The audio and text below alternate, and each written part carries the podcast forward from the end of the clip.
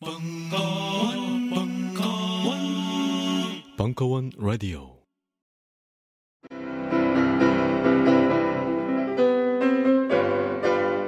클래식은 너무 멀리 있거나 혹은 너무 가까이 있다.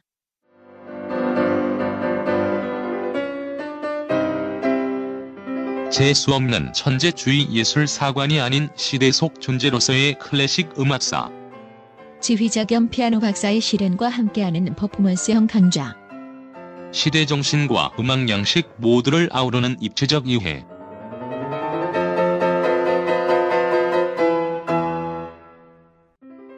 (2015) 벙커원 ultra special 클래식 끝판 48주 과정 강헌, 송창진 old 클래식 자세한 사항은 벙커원 홈페이지를 참조하세요. 각종 사회 비리에 처절한 똥침을 날려온 딴지일보가 마켓을 열었습니다. 기자들이 검증해 믿을 수 있는 상품들을 은하계 최저가로 판매하여 명랑한 소비 문화 창달에 이바지할 딴지 마켓. 이제 신뢰를 쇼핑하세요. 주소는 마켓.딴지.com. 우리는 생각했습니다. 신뢰는 가까운 곳에 있다고. 우리가 파는 것은 음료 몇 잔일지 모르지만 거기에 담겨 있는 것이 정직함이라면 세상은 보다 건강해질 것입니다. 그래서 아낌없이 담았습니다. 평산네이처 아로니아 친친 친 지금 딴지마켓에서 구입하십시오.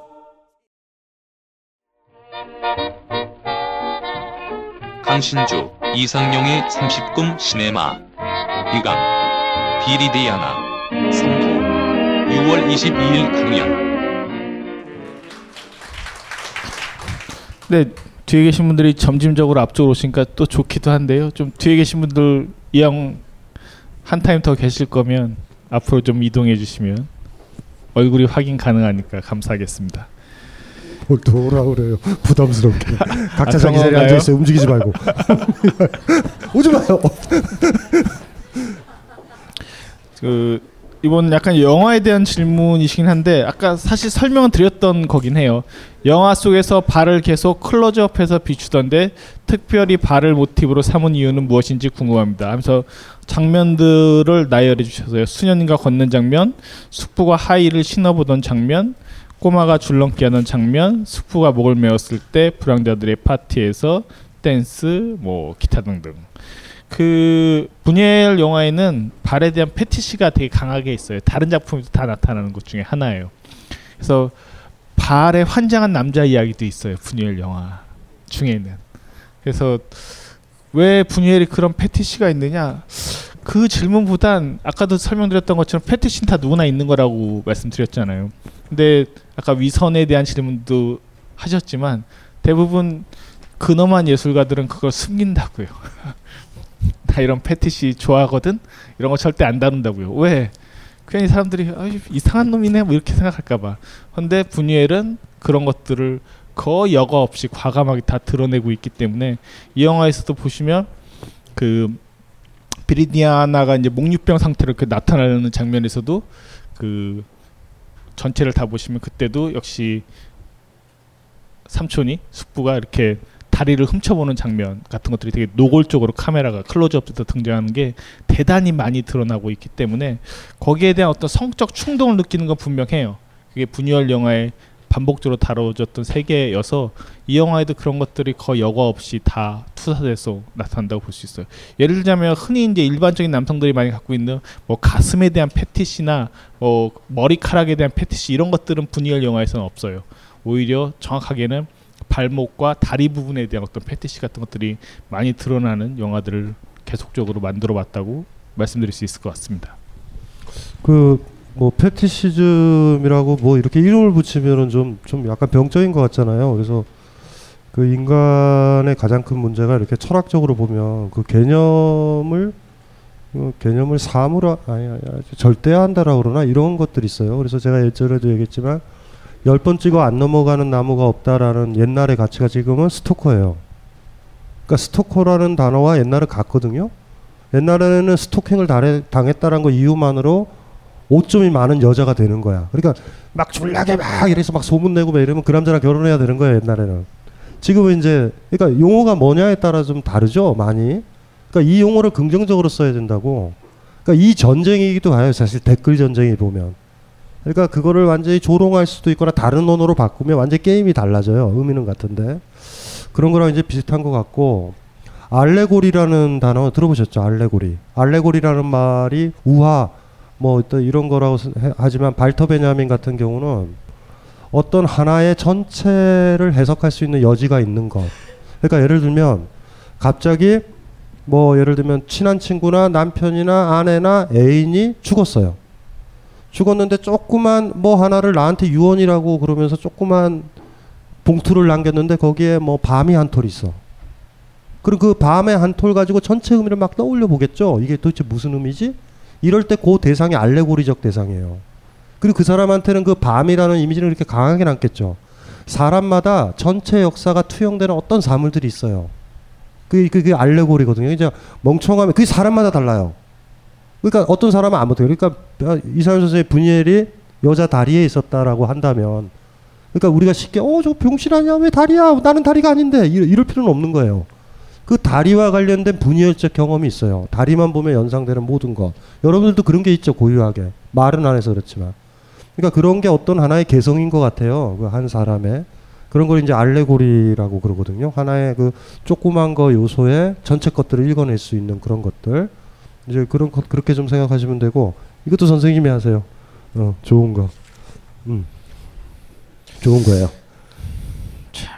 이거 뭘 좋은 거라고 네, 뭐 저한테 대답을 하세요. 쓸데없는 질문인 것 같은데. 아니야 이게 지금 궁금한 것 같아. 네. 남자분인가 여자분인가? 지금도 자위를 하시나요? 그렇다면 얼마나 자주 하시나요?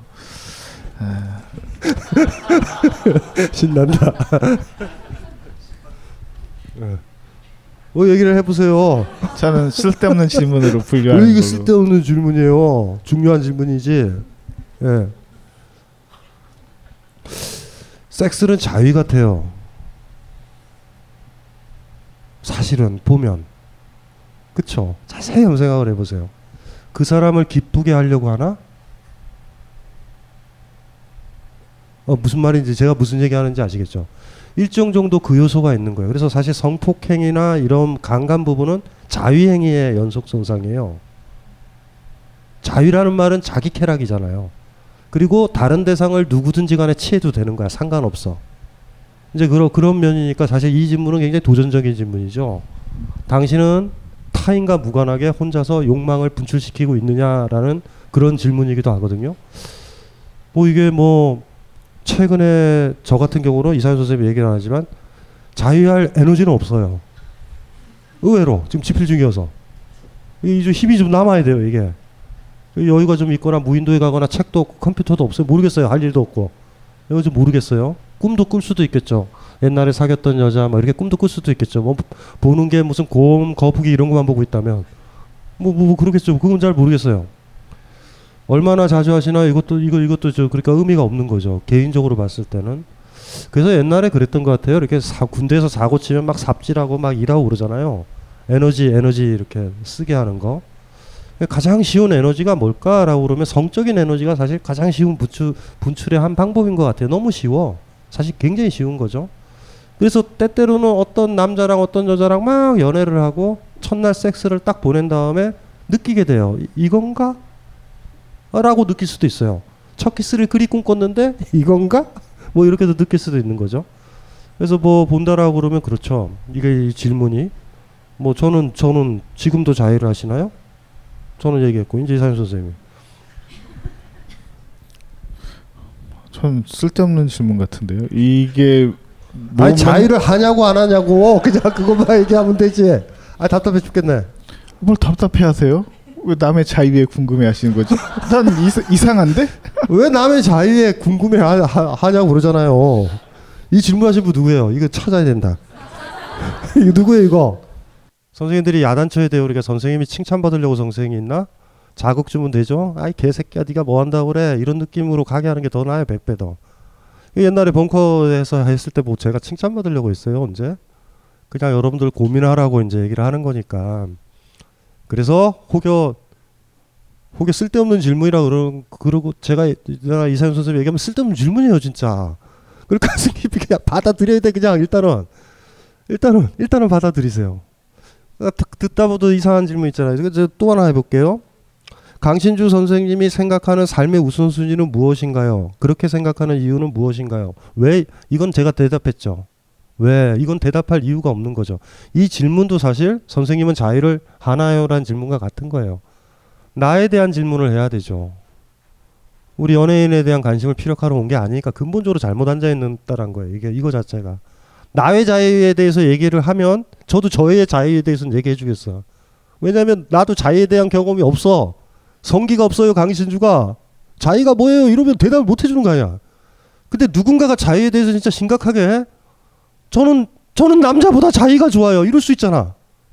어 그러면 얘기를 해야 되겠죠. 저도 나도 그럴 때가 있었다. 왜냐하면 이 세계가 여자들이 내 뜻대로 안 됐던 젊은 시절엔 자유를 한다고 안 되니까 뜻대로 자유라는 건 그런 거예요. 내 세계 속에 갇혀 있겠다라는 일정 정도의 생각이라고. 한번 매개가 돼가지고 탁구처럼 돌아오는 섹스가 아닌 거야. 탁구공을 탁 쳤는데 상대방이 탁구공 가지고 튀어. 뭐, 뭐 이런 경험을 너무 많이 겪으면 나 혼자 벽 치고 노는 거예요, 그냥. 그러면 만약에 누군가가 그 얘기를 한다면 대답을 해줄 수 있어요. 근데 만약에 이상현 선생님이 쓸데없는 질문을 했다는 건 그런 거야. 왜냐하면 질문이 아니잖아. 우리가 뭐 여러분들한테 얘기했나요? 자유에 대해서 해보셨나요? 뭐 이런 얘기를 아는 거잖아요. 그러니까 이, 이, 이 그래서 그러는 거예요. 얘기가 중들끼리 서로 얘기가 없고 할 얘기가 없으면 입 닥치고 있어요. 그냥 차만 마시는 거예요. 그리고 무언가를 질문을 한다라는 건 막 이 발언이 안 나오는 거죠. 막 가깝해서 토해지는 그 얘기여야지 질문을 하고 그 질문에 대답을 해야 도움이 되는 걸로 알아요. 저는. 그래서 사실은 우리가 뭐 그런 건 안 하지만 사실 이상한 질문 같은 거 하면은 그냥 사- 아, 선사들 흉내내고 싶어. 몽둥이로 또 때리고 악 하고 소리도 지르고.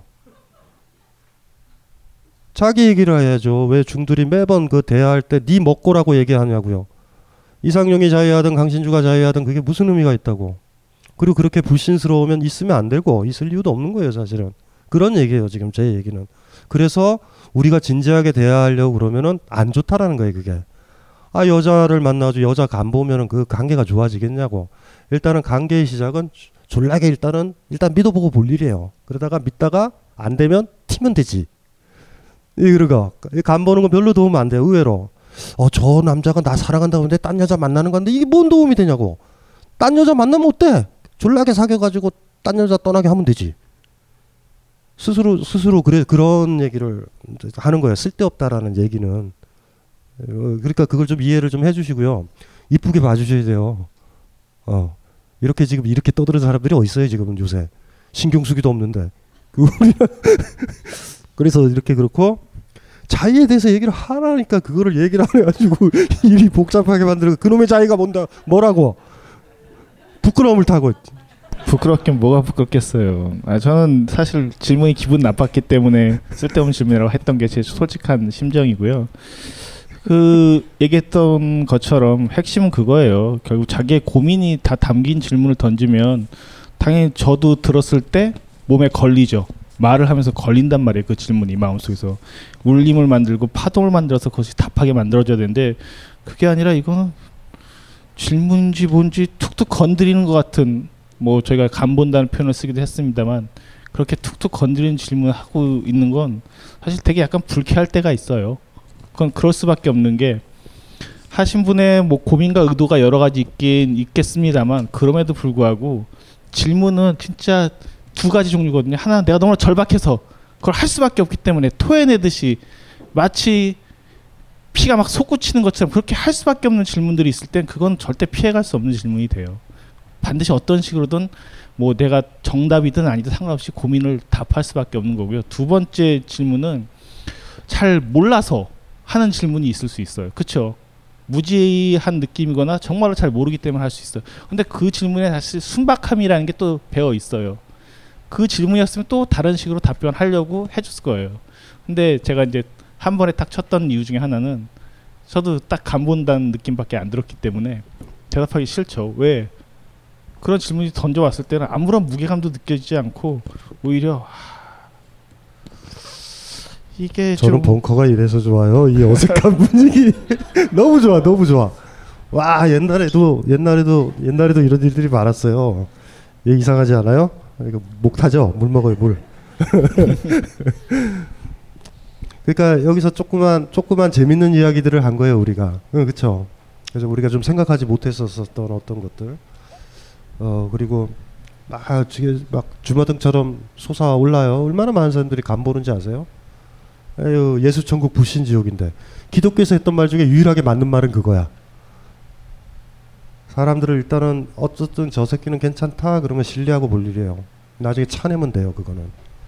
근데 진짜로 뭐야 뭐야 이렇게, 쑥 발을 못 디밀면 의외로 굉장히 오, 오, 오 래 지속되는 경우가 있어요. 그거에.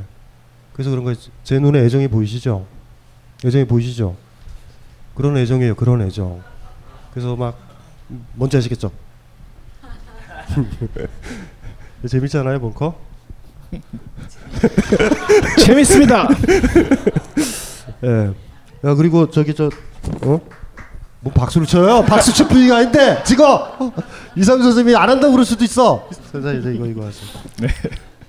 근데 김호준은 뭐예요 요새? 어? 어? 나중에? 왜 뭔 일을 하는데? 어? 어머님 많이 아프시다고요? 저 방송은 하시고 안 하시고 방송은 하고 어. 저 어디서 어머님 어디 계세요 그래? 옆에 서울대병원에? 음. 효자예요 우리 어준 씨. 가만히 보면. 그쵸? 효자가 이혼이나 하고 하긴 뭐 저도 그닥 좋은 상태는 아니지만. 네. 아 죄송해요. 하세요. 네. 그 영화에서 가장 인상 깊었던 부분은 끌려가는 개와 마지막 불황자들이 개판 치는 부분입니다. 개를 판 사람이 이렇게 얘기하죠. 먹이를 줄이면 사냥을 더 잘해요라고. 마지막 불황자들도 최소한의 호의를 베풀 때는 고마워하고 말도 잘 듣지만 조금 배부르고 풀어지니 곧바로 나쁜 본성과 악행이 진행됩니다. 이 부분에서 슬펐습니다. 힘없고 못 배우고 나쁜 성격의 인간들을 통제하고 관리하려면 죽지 않을 만큼만 베풀어라 하는 게 아닌가 하고 사람은 본디 착하지 않고 욕망적인 건가 하고 이 시대에 힘 있는 사람들이 약한 사람을 이렇게 이해하는 게 어쩌면 그럴만하다고 느껴지도 했습니다. 하지만 아직 이에 대해서는 저 자신이 반론하는 게 잘 안 되네요. 사람을 이런 관점에서 보게 된 것이 슬프네요. 어떻게 생각하시나요?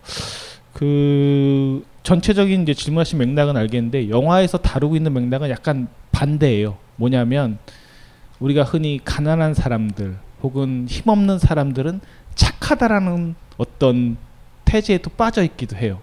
무조건 그들은 부자가 아니기 때문에 착하다.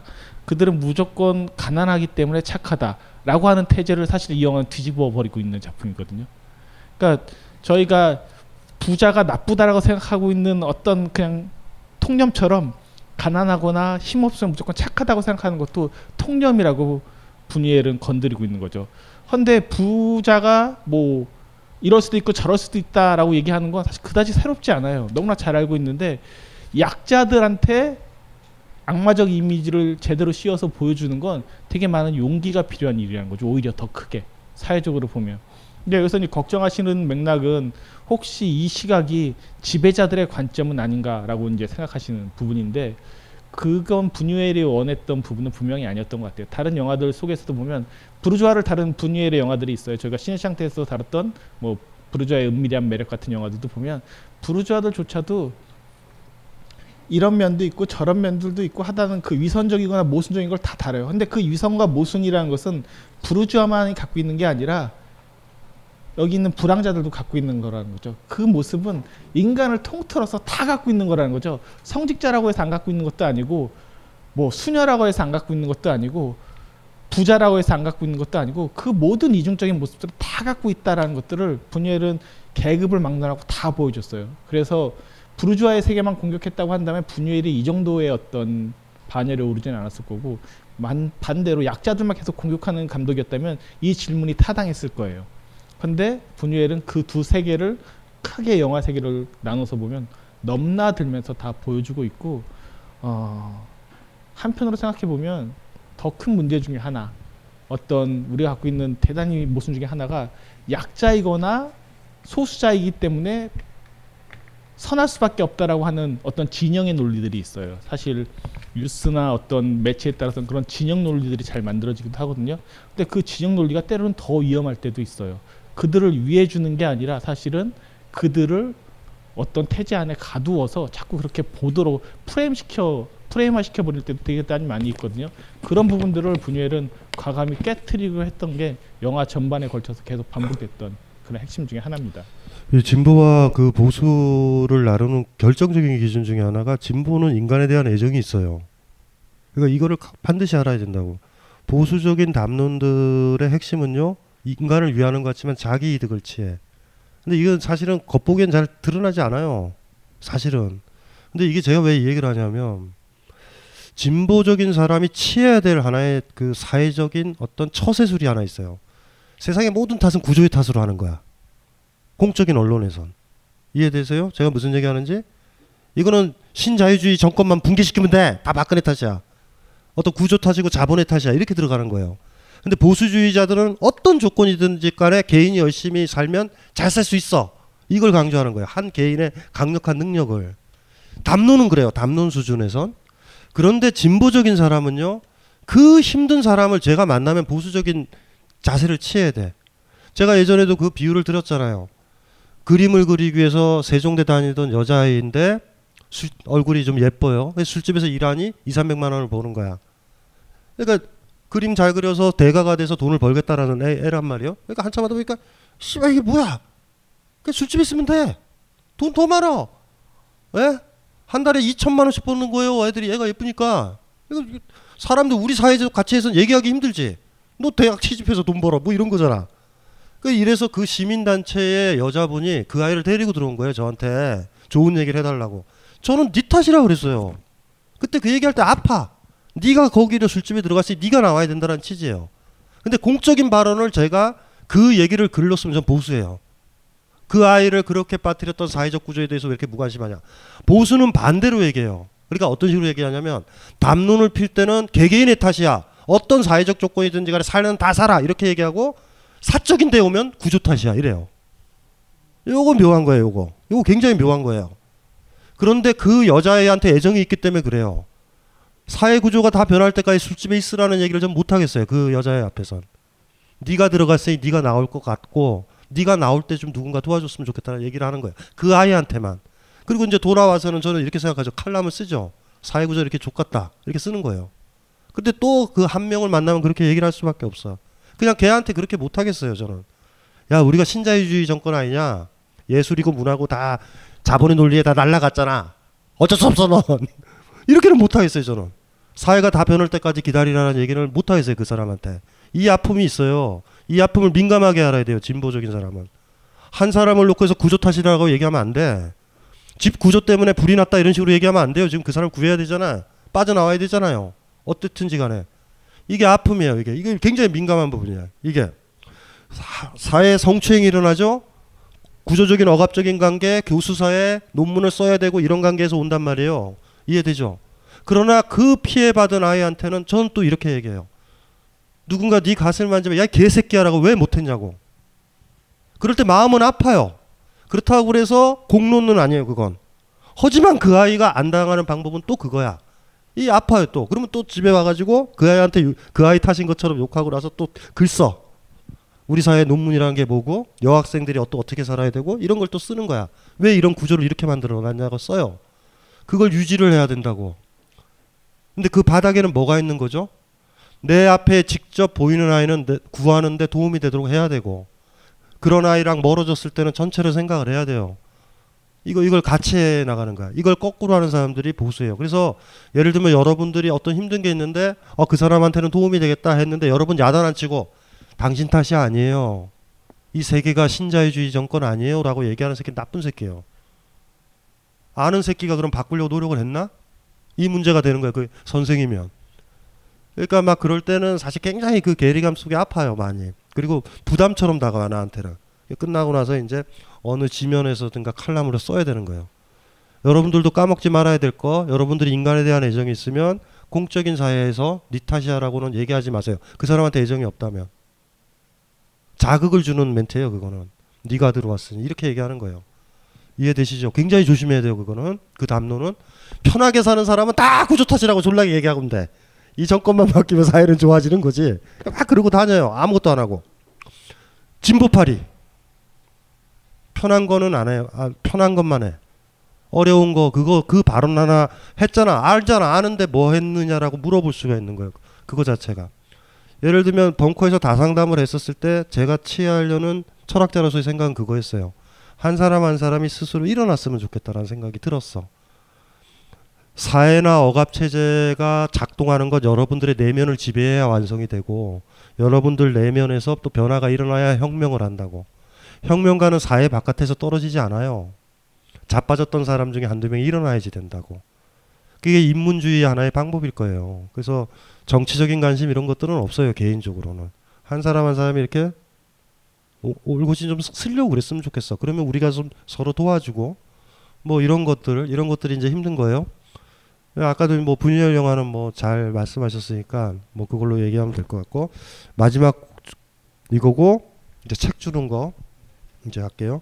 이거 뭐냐면 뭐 종교라는 것은 하나의 제도 기득권으로서 비판받고 해체되어야 하는 것은 마땅하다고 생각합니다.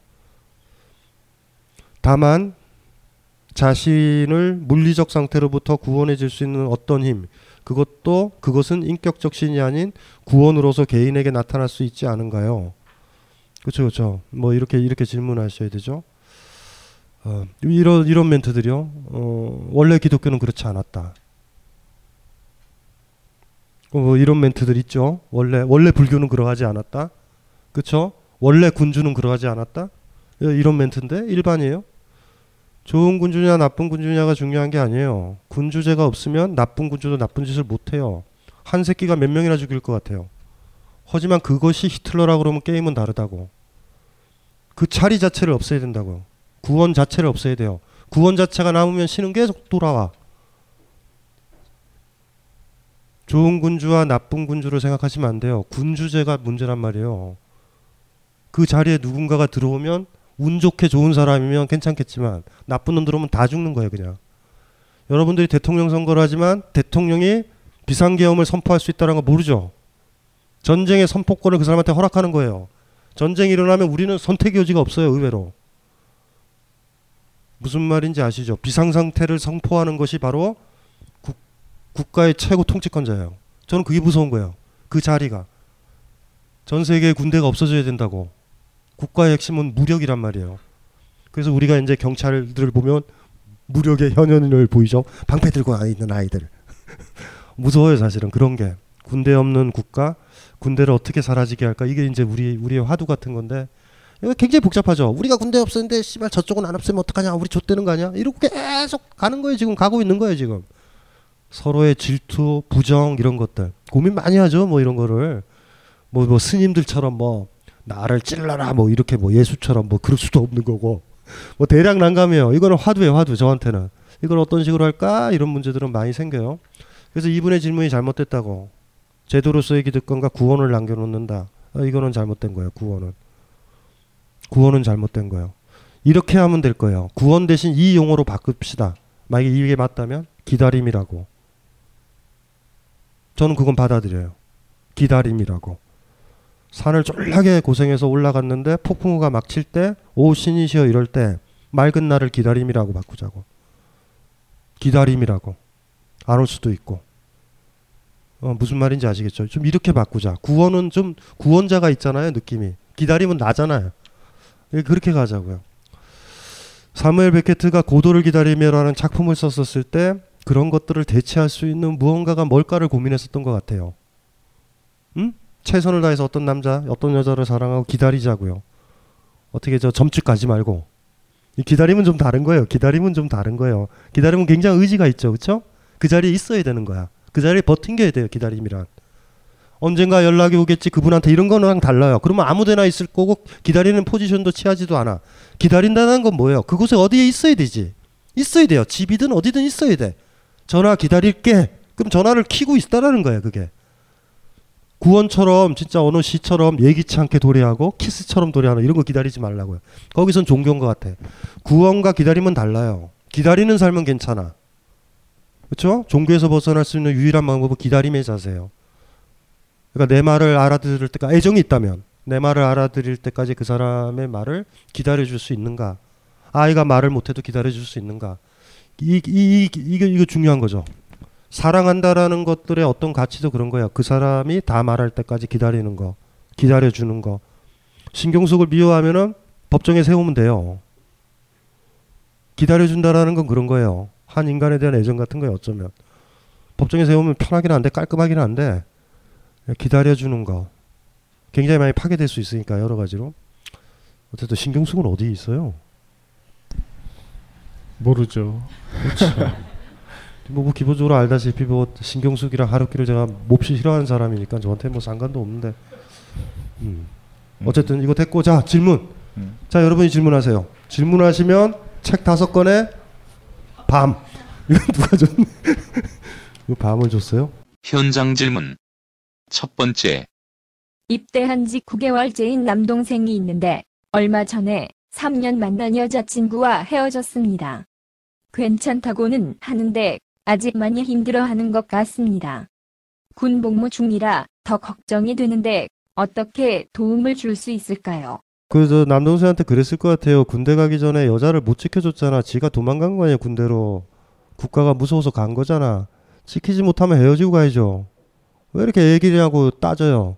네가 진짜 그 여자를 아꼈으면 왜기 들어가냐고. 지가 나약했는데 누구 탓을 해요 그거를 그러니까 모든 남동생이 있으면 얘기를 해요 군대 가기 전에 정리하고 들어가라고 너는 그 여자를 못 지켰다고 쫄아서 국가가 무서워서 예? 예? 어거지로 간 거 아니에요 어, 3년 동안 그러니까 좀 오바들을 안 했으면 좋겠어 그래서 주변에 이제 뭐 남동생이 있든 뭐 누가 있건 그러면 얘기를 하란 말이에요. 그 남자애가 있으면 여자애한테도 얘기하면 돼. 이런 여자애들 있어요. 오빠가 기다릴게. 뭘 기다려? 군대에서 죽으면 어떡하려고? 자기 옆에 있는 사람이 사랑하는 사람이에요. 그게 내가 여행 갔다 와서 잘해줄게. 아, 이 여행이 뭐 1년 뒤에 오겠대. 헤어지면 된다고. 우리 아이를 위해서 내가 이 엄마인 내가 미국에 가가지고 애 공부하는 걸 도와야 돼 여보. 애 개소리예요. TV에서 저, 저 김은국 보면 내가 항상 욕하잖아. 바보야, 왜 코톨 만나가지고. 물어봐야죠, 그거를. 사랑하는 사람 곁에는 같이 있어요. 그러니까 남동생한테 이거를 헤아리라고 그래. 그러면 돼. 넌 너무나 여리고 약했기 때문에, 어? 남, 여자를 떠난 거예요, 어쨌든. 그쵸? 그리고 그 빈 시간은 못 지켜주는 거잖아, 어쨌든. 그러면 사실은 나를 기다려라고 얘기하는 건 굉장히 이기적인 것 같아. 차라리 이러고 떠나는 게 나을 것 같아. 그게 더 무서워요, 여자한테는. 나를 잊고 다른 남자 사귀도록 해. 그리고 들어가는 거지, 후. 그럼 여자도 괜히 쫄지. 어, 졸라기 좋은 남잔데? 이래서 있을 가능성이 있어. 주, 죽여버린다? 너 뭐 이러고 우리, 우리 언약식을 해요? 뭐 이러, 이러고 남자가 들어가. 대량 난감이에요, 대량 난감. 남동생한테 그렇게 얘기해요. 네가 못 지켜줬지 않니? 그거를 직면하라고 그래요. 그래서 다시 돌아와서 그 여자를 만나든 사랑을 하든 다음에 누구를 사랑하면 지켜라 그래요. 아, 야단을 쳐야 된다. 그거 위로하면 안 돼요, 그거를. 옛날에 호동왕자 낭랑공주는 나라도 말아먹었는데. 그러니까 그게 그러니까 이별을 앞두거나 자기가 어떤 곳을 떠나려고 할 때 사랑을 키워놓으면 안 돼요. 무슨 말인지 아시죠? 그 참 못할 짓이야. 저희가 정이 많거든요. 그 어느 어느 후배 하나가 저한테 고양이를 좀 맡겼어요. 이틀. 안 맡, 그안 맡았어요, 그거. 하루만 지나면 정상인다. 그거 어디, 그걸 어디다 놔요, 그거를. 그 저같이 이제 옛날에 산 탔었던 사람들은 같이 산행하는 게 뭔지 알잖아. 막 마음에 담았는다고 고양이란 놈이 막 내 손 깨물고 막 이랬던 거 기억이 나서 그걸 어디다 둔다고요. 그래서 안 맡으려고 그래. 아, 하지 마라. 하지 마라. 음, 정, 전부는 다 하지 마라. 진짜예요. 고생 많이 한다고요. 그, 그 그러다가 그거, 그거 죽고 막 그런 것들 생각해봐요. 이거 이것도 못해 토크도 고양이가 보고 싶어서 못 나오는 거예요 이게. 이게 대장난감이에요. 그게 그게 참 힘든 거예요. 그게. 그래서 그렇게 생각을 했으면 좋겠어요. 어, 그 그렇게 저는 선생님 뭐라고 얘기해 주실래요? 그 지금 선생님 말씀해 주신 건 군대 가기 전에 어떤 지금 해결책을 원하셨다고 한다면 좀 도움이 될 얘긴 한데 어쨌든 이미 벌어진 거잖아요. 그러니까 옛날에 네가 못했어라고 하는 건 지금 이제 혼미한 상태에 또 한 대 펀치를 날리는 것이 되기 때문에 저는 그렇게 생각해요. 이제 누이된 입장에서 그 동생을 바라봤을 때 정확히 좀 더 다가가야 될 부분은 어, 상처 받을 건 적당히 상처를 받고 지나갈 수밖에 없는 게 있는 거잖아요. 그때 누이된 입장에서는 어쨌든 위로 좀 해주고 싶고 해결은 없어요. 해결은 있다고 생각하면 안 돼요. 그거야말로 더 큰 왜곡된 문제들을 일으킬 야기가 있기 때문에 해결은 없다. 하지만 도움을 줄 수 있으면 망각과 자유좀 괜찮아요. 망각과 저희가 그 책이 아니라고 내용이 그러니까 그 책이 아니어도 그 책을 다른 용도로 쓰는 건 저 좋다고 생각해요. 사실 철학책이 됐든 그것만 안 하면. 돼. 누나가 여자친구처럼 카톡질은 안 하면 돼요. 그러니까 이사연 선생이 걱정하는 게 그거야. 음. 그 상태를 증폭시키면 굉장히 위험하다고. 그러니까 그 여자가 널 기다릴 거야라든가 이런 멘트를 하면 안 되고 어 잘 살고 있던데 벌써 아이가 둘이야. 그래서 그래서 쌍둥이를 낳아버렸어. 뭐 이게 더 낫다고. 그러니까 무슨 소리인지 아시겠죠? 증폭시키는 거 진짜 위험해요. 희망이라는 거 있죠. 희망이라는 거 함부로 불어넣으면 죽어요 사람. 쫙 공중에 띄웠다가 뚝 떨어뜨리면 여러분들 이거 아시죠?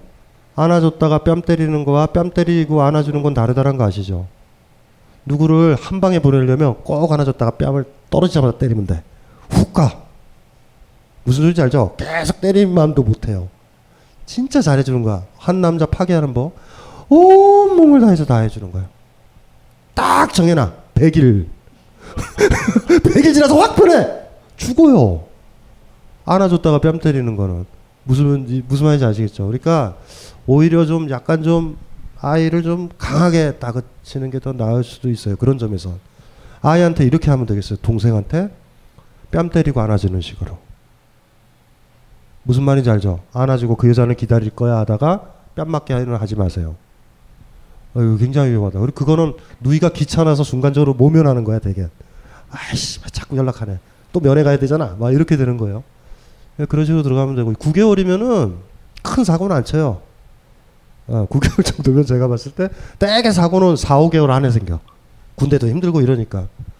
그리고 1년 넘으면 절대 사고 안 쳐. 어, 대개는요. 요새는 모르겠어요. 요새 사고 치더라. 수류탄도 던지고 예비군도 사고를 쳐요. 어, 나 참.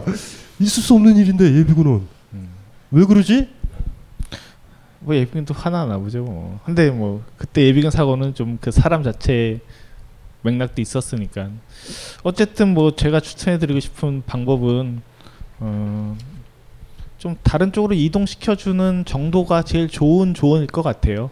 그러니까 거기에 함몰되거나 뭐 저는 희망은 안 되겠지만 그렇다고 해서 절망도 안겨줄 필요도 없어요. 걔 이상한 애 같아. 뭐 이런 식의 얘기도 별로 도움이 안 돼요. 그거부터 다른 쪽으로 자꾸 이동시켜 주는 게 훨씬 더 좋고. 누이가 아프다 그래요. 시한부 생명이라고. 어? 그것도 괜찮아요. 야, 내가 말기랜다. 무슨 무슨 여자 카톡이야. 그런 방법이 있다. 그 그거 괜찮지 않아요? 뭐가 괜찮아요. 아닌가? 어, 어쨌 어쨌든지 간에 아까 어 저기 저 안아주고 때리지 마세요. 헛되니 막 안아줬으면 계속 안아줘야 돼.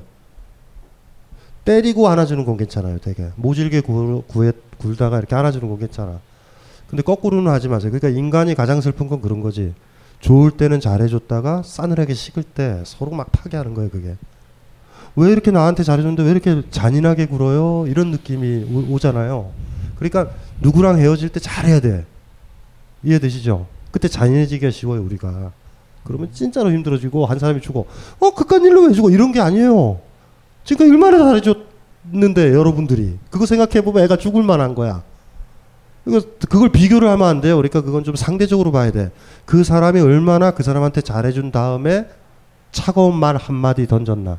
아니면 평상시에 계속 욕했던 새끼야. 근데 좀 센 욕했어. 그걸로는 안- 사람이 망가지진 않잖아요. 그러니까 그런 거 생각을 하면 동생 경우에 있어서도 한번 좀 봤으면 좋겠어요. 오히려 그거를. 그래서 때려주고 아 이렇게 안아주는 그게 어떤 게 제일 좋을까? 그렇게 애가 아프게 느끼고 뭐, 뭐 그런 것들을 생각을 해, 해, 해보시면 일단은 좋을 것 같아요. 또 질문 있으세요? 현장 질문 두 번째. 영화 마지막 장면에서 비리디아나가 카드 게임 테이블에 앉았을 때의 표정에서 강간을 당할 뻔한 상황에서마저 그 불황자를 품지 못했던 스스로에 대한 종교적 죄책감을 느낄 수 있었는데 그 마지막 표정을 그렇게 해석할 수도 있는지요? 이제 진짜 비리디아나가 엄청난 성녀가 됐다라는 결론 하에서 그 과정이 가능할 것 같은데 그거보다는 이 영화에서 확실히 실망감이라는 게 표현이 돼요. 왜냐하면 그 아까도 이제 설명드렸던 것처럼 맨 마지막 장면이 원래 그런 장면이 아니라고 말씀드렸었잖아요. 근데 그 남자의 방에 찾아가기 전에 보면 사실 단장을 하거든요. 단장하는 장면들이 보여지거든요. 이 여자가 끊임없이 거부했던 것 중에 하나는 그 삼촌 때도 그렇고 뭔가 단장을 하거나 잘 보이거나 하는 것들이 없었거든요. 방에서 했던 건 계속 십자가 놓고 면류관 놓고 계속 그 행위만 있었거든요. 마루에 누워 있어요. 이상해요. 뭐 막 하녀가 얘기할 정도로 그런 행동을 했었던 사람이 준비를 해서 갔단 말이에요. 그 준비를 했다는 건 분명히 어떤 변화인데 그게 이렇게는 얘기할 수 있을 것 같아요. 아주 극단적인 해석을 한번 해보면 드디어 정신이 완전히 혼미해졌구나, 나갔구나, 모든 걸 다 넋을 놔버렸구나, 라고 해서 찾아갔다라는 식으로는 가능할 수 있을지 모르겠으나 그게 제대로 하지 못했기 때문에 뭔가 더 한번 해본다라는 쪽은 전혀 아닌 느낌인 거죠. 그리고 실제로 이 영화뿐만 아니라 이제 아까 잠깐 언급했던 영화인데 나자린이라는 영화를 보면은 약간 이제 결론은 다르긴 한데 그런 절망감을 얻었던 그 신부에 해당되는 인물이 나중에 어떤 선택을 하는지 그건 좀 더 긍정적인 해피엔딩으로 가긴 하는데요. 그 모습들을 보면은 결국에는 실망감이라고 하는 건 비슷한 이야기들 속에서 분이엘 영화에서 계속 반복되는 테마 중에 하나이기 때문에 어, 너무 그 비리티아나를 이상적으로 생각하신 건 아닌가 싶은 생각이 듭니다. 이거 이거 이거 할까요? 네. 위선적으로 살지 않기 위해 가지고 있는 신념이 있으신지요? 위선적으로 살지 않으려면 어떻게 살아야 할까요? 아. 그뭐 어떤 것이 되고 싶으신 분인지는 잘 모르겠으나 그 인간은 적당하게 위선적이고 적절하게 위약적인 게 맞아요. 그게 인간이에요. 그러니까 우리가 어떤 관념들이 이제 너무 앞서게 되면 꼭 그거는 아니다라고 생각하는데 그런 관념들이 있는 이유 중에 하나는 사실은 그것이 인간의 모습이기 때문에 그래요.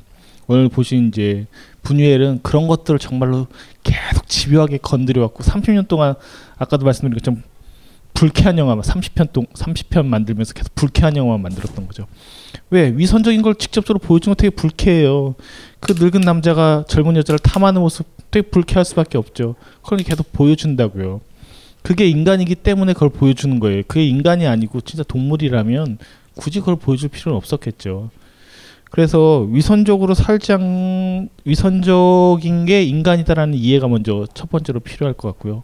두 번째는 저도 많이 이제 노력하는 부분이고 실제로 그렇게 안, 되, 안 되려고 하기보단 좀 더 더 그게 더 편하다는 걸 점점 느끼게 되는 것 중에 하나가 솔직해지는 게 제일 쉬운 거예요. 위선적이란 말을 자체가 사실은 솔직하지 않다는 뜻인 거잖아요. 뭔가 자꾸 가리고 덮고 뭐 남자들은 흔히 허세를 떨다든가 뭐 하는 것들인데 그냥 어떤 순간이 됐든 제가 답하기 어려울 땐 혹은 생각하기 어려울 땐 말하기 어려울 땐 어렵다라고 말하면 되는 거거든요. 근데 진짜 잘 못하는 게 그 아까도 제가 평론가라고 다 아는 건 아니라고 말씀드렸잖아요. 저 이런 건 잘 몰라요. 무식해요. 혹은 저도 잘 답변하기 어려운 부분들이네요. 라고 말하면 사실 되는 문제거든요. 아, 그럴 수 있잖아요. 제- 뭐 제가 무슨 컴퓨터도 아니고 모든 영어를 다 찍어서 외우는 사람도 아니고 그걸 어떻게 알겠습니까?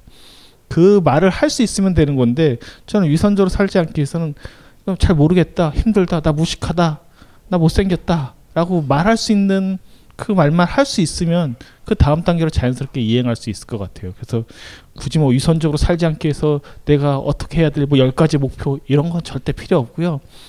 그 순간에 어떤 감정에 솔직하게 인정할 수 있고 그 감정을 언어로 표현할 수 있고 더 나아가서 그것을 행동할 수 있으면 괜찮은 사람이 되고 위선적이지 위, 완, 완벽하게 위선적이지 않은 사람이 되지 않 뭐 진짜 괜- 정직한 사람이 아닐지 몰라도 저는 그 사람은 늘상 괜찮은 사람일 것이고 보기에 좋은 사람일 것이고 대화를 하고 싶은 사람일 거라고 저는 생각을 합니다. 그러니까 좀뭐 위선적으로 사는 거는 우리가 약해서 그래요 다. 그러니까 남한테 잘 보여야 되고 인정받아야 되잖아. 자기가 강하면 이런 문제가 안 생기거든요. 그러니까 그러니까 가부장제 사회면 여자가 더 위선적이죠. 어, 위선적일 수밖에 없죠. 모계 사회라면 남자가 위선적일 거야. 그렇죠? 당연한 거죠. 부모랑 자식 중에 누가 위선적일 것 같아요? 자식이 위선적이죠. 공부 좋아하는 척 하겠죠. 그러니까 이런 문제죠. 그러니까 근본적으로 벗어나는 방법은 남한테 인정 안 받으려고 해야 돼요. 그러니까 남한테 사랑을 안 받으려고 그래야 돼요. 그러니까 남한테 욕 들어도 괜찮아야 돼요. 이게. 그러니까 남한테 욕 들어도 괜찮은 건 남한테 인정을 안 받는다는 거랑 똑같아. 그러니까 이거는 불가능해요. 남한테 욕 듣는 건 괜찮은데 사랑받고 싶다거나 이 이건 아니에요. 그런 건 거짓말이에요. 남이 욕을 해도 괜찮은 사람은 남의 인정도 필요 없다고요. 그러니까 이 자아 형태를 만나, 만, 만들 때 이거 굉장히 힘든 거예요. 그 불교에서 해탈한 거예요, 그게. 부처가 된 거예요, 부처가. 남의 인정을 받으면 남의 인정을 받고 남의 점수를 받고 남의 평가를 받는다 그러면 학생이잖아요. 누가 나를 감히 평가를 해? 이, 이 자아가 진짜로 되면 여러분들은 완전 자란 말이에요. 진짜 힘든 거예요, 그, 그거 자체가. 그러니까 이거를 제가 옛날에도 저 다상담 할 때도 제가 얘기했잖아요. 지론. 하루에 세 번씩 욕 먹는다. 무조건 욕 먹는 짓을 하고 잔다, 그날. 안중근 의사 얘기처럼 하루에 세 번 욕을 안 먹으면 입에 가시가 돋는다. 이렇게 해서 한 6개월만 살면 칭찬에도 흔들리지 않는다고, 사람은. 그렇게 휘둘리는 거예요. 우리 국가가 우리 지배하는 게 뭐예요? 아시죠? 상벌 아니에요, 상벌. 선생님이 뭘로 해요? 상 주고 때리잖아. 그 때리는 거 싫고, 창피해서 싫고, 내가 하찮은 인간 같아서 싫고, 친구들 앞에서 맞는 게 싫고 이러잖아. 그러니까 졸라게 공부한다고. 싫은데.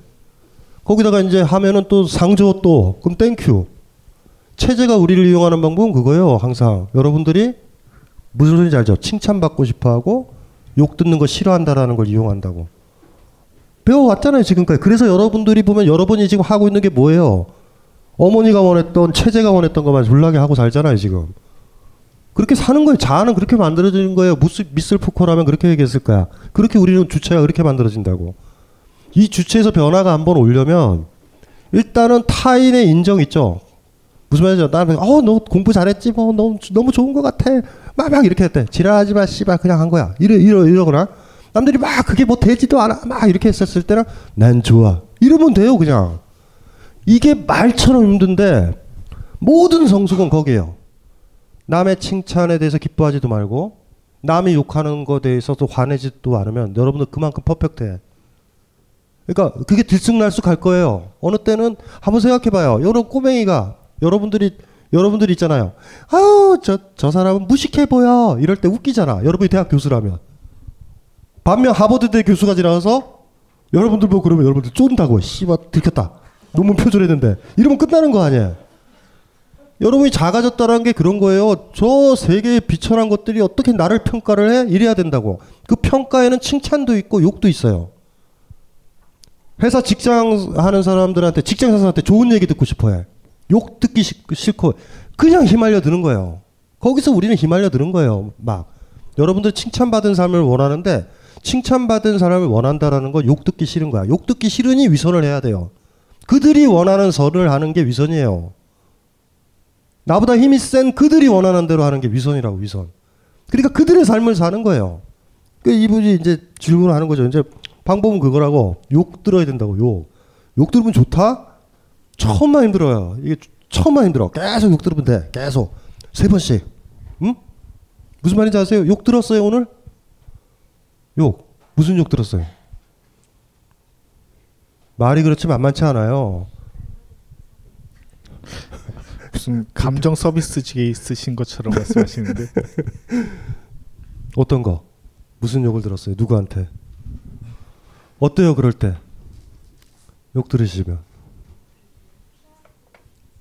그죠? 그 사람 안 보고 싶죠? 잊어버리고 싶죠? 빨리 근데 그냥 견뎌야 된다고 욕을 듣든 안 듣든 칭찬을 듣든 뭐가 나한테 강도가 거의 없어지는 순간 여러분들은 그때 자유로워져요 무슨 말인지 알죠? 그때 자유로워지는 거예요 그러니까 동서 철학자들이나 위대한 사람들이 그리는 어떤 완, 완전한 인간형들을 다 보면 특징들이 칭찬에도 흔들리지 않고 욕해도 흔들리지 않는 자아 형태야. 그거 만들기가 힘드는 거예요. 아니 당연하죠. 이게 국가가 야 너 그러면 국가를 혼란시키는 거야. 그러면 안 돼. 사회성원으로. 그 씨발 그냥 혁명한다. 이렇게 되는 거야 그냥. 남의 칭찬을 듣는 사람이 혁명을 일으키나? 다 싫어할 텐데. 이해 되시죠? 그게 힘든 거예요. 그러니까 연습을 좀 해야 돼. 연습을. 연습이 필요해. 분란을 일으키고 욕을 얻어먹는 자리를 많이 만들어야 돼. 1년간, 1년간, 1년간 욕 먹는 해다 올해는 욕을 잔뜩 얻어먹자 해서 많이 먹잖아요? 그러면 그거에 견디면 약한 욕이 올 때 별게 아니야, 다.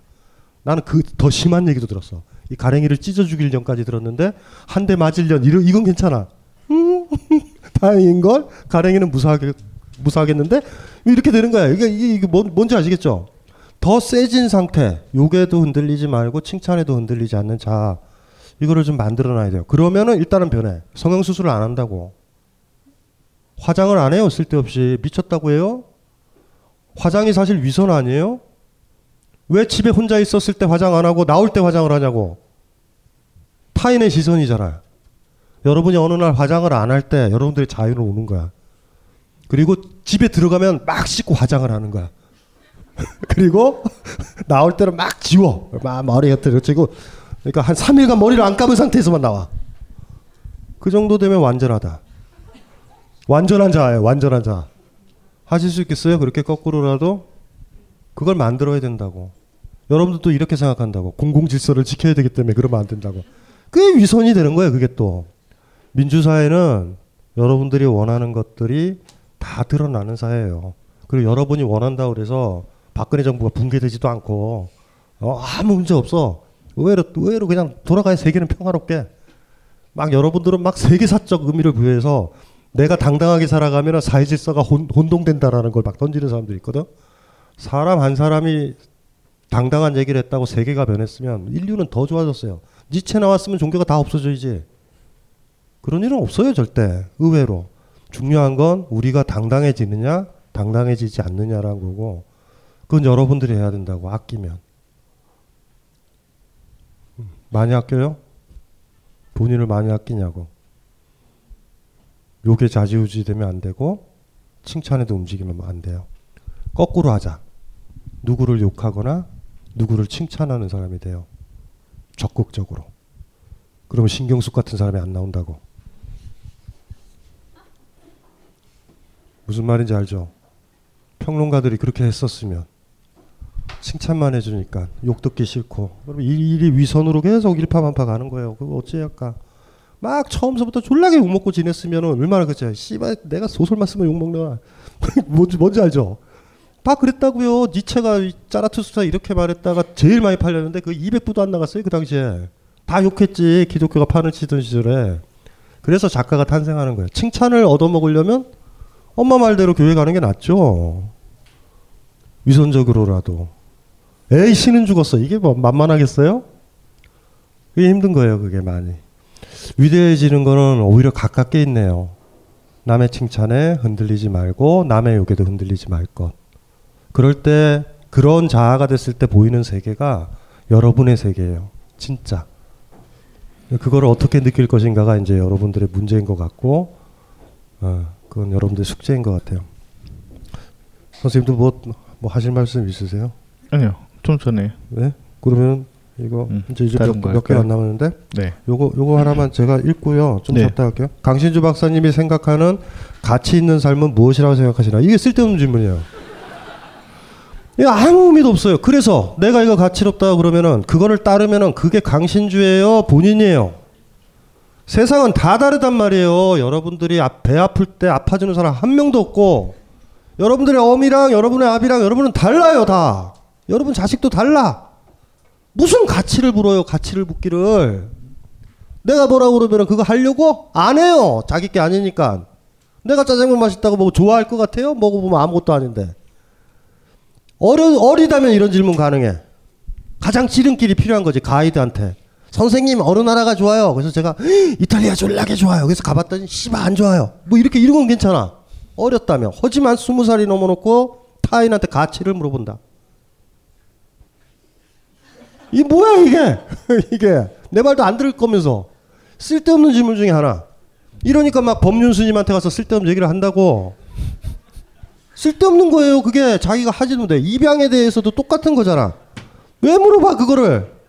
입양을 해보면 알 것인데 졸라게 힘들구나. 잘못했구나.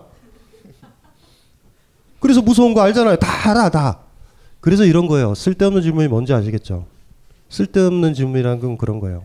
때때로 삶이 주저될 때 누군가한테 물어보려고 그런다고. 그때 필요한 건 조언이 아니라 그때 필요한 건 용기고요. 실패를 해도 감당할 거라는 한 걸음이에요, 다. 가치가 뭐예요? 좋은 사회는 뭐예요? 어떻게 살아요 라는 거는 주저함이라는 거예요. 제가 첫 마디를 하면 더 용기가 생길까요? 여러분들 가 자, 자꾸 물어봐. 선생님은 그거를 자유라고 하셨는데 자유는 이렇게 되면 어떻게 또 물어봐 계속 졸라 물어봐 설득이 안 돼요 천 번 제가 얘기하면은 용기가 생기고 자유로워지나요? 안 그래요 아주 원론적인 질문도 있죠 이거는 뭐고 이 길은 뭐고요 뭐고요 뭐고요는 여러분이 주저하고 있다 내가 많이 누군가한테 조언을 구하거나 이럴 때 있죠 여러분 약해져 있는 거야 시간 낭비요 조언을 구하는 과정에서 삶의 시간을 회피해요. 결정할 시간을. 그래, 그 선배의 얘기를 기다리자. 그리고 마음에 안 들면 다른 선배 또 물어봐.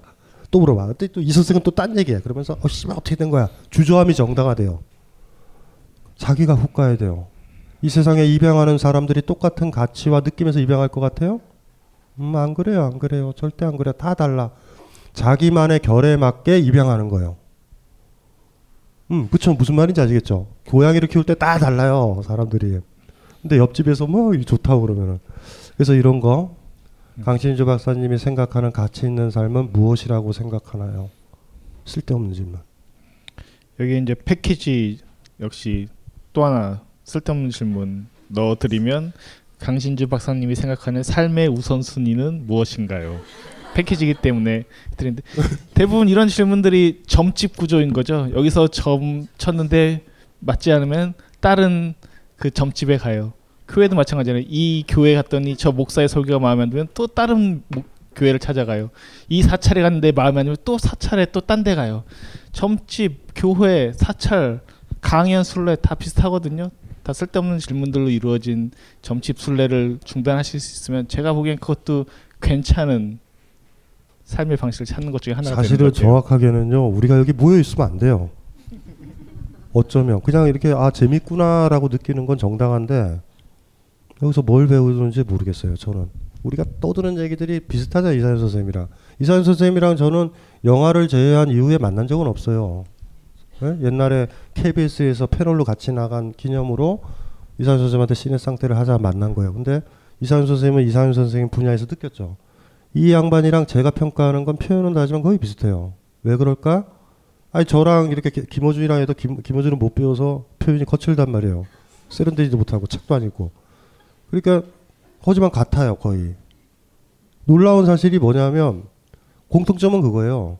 이사연 선생님이 영화 평론 쪽에서 뭐 이렇게 이렇게 평론하면 좋다라는 쪽을 하지 않으세요. 정직하신 분이라서 자기 평론을 하신단 말이에요. 자기 거, 자기 거.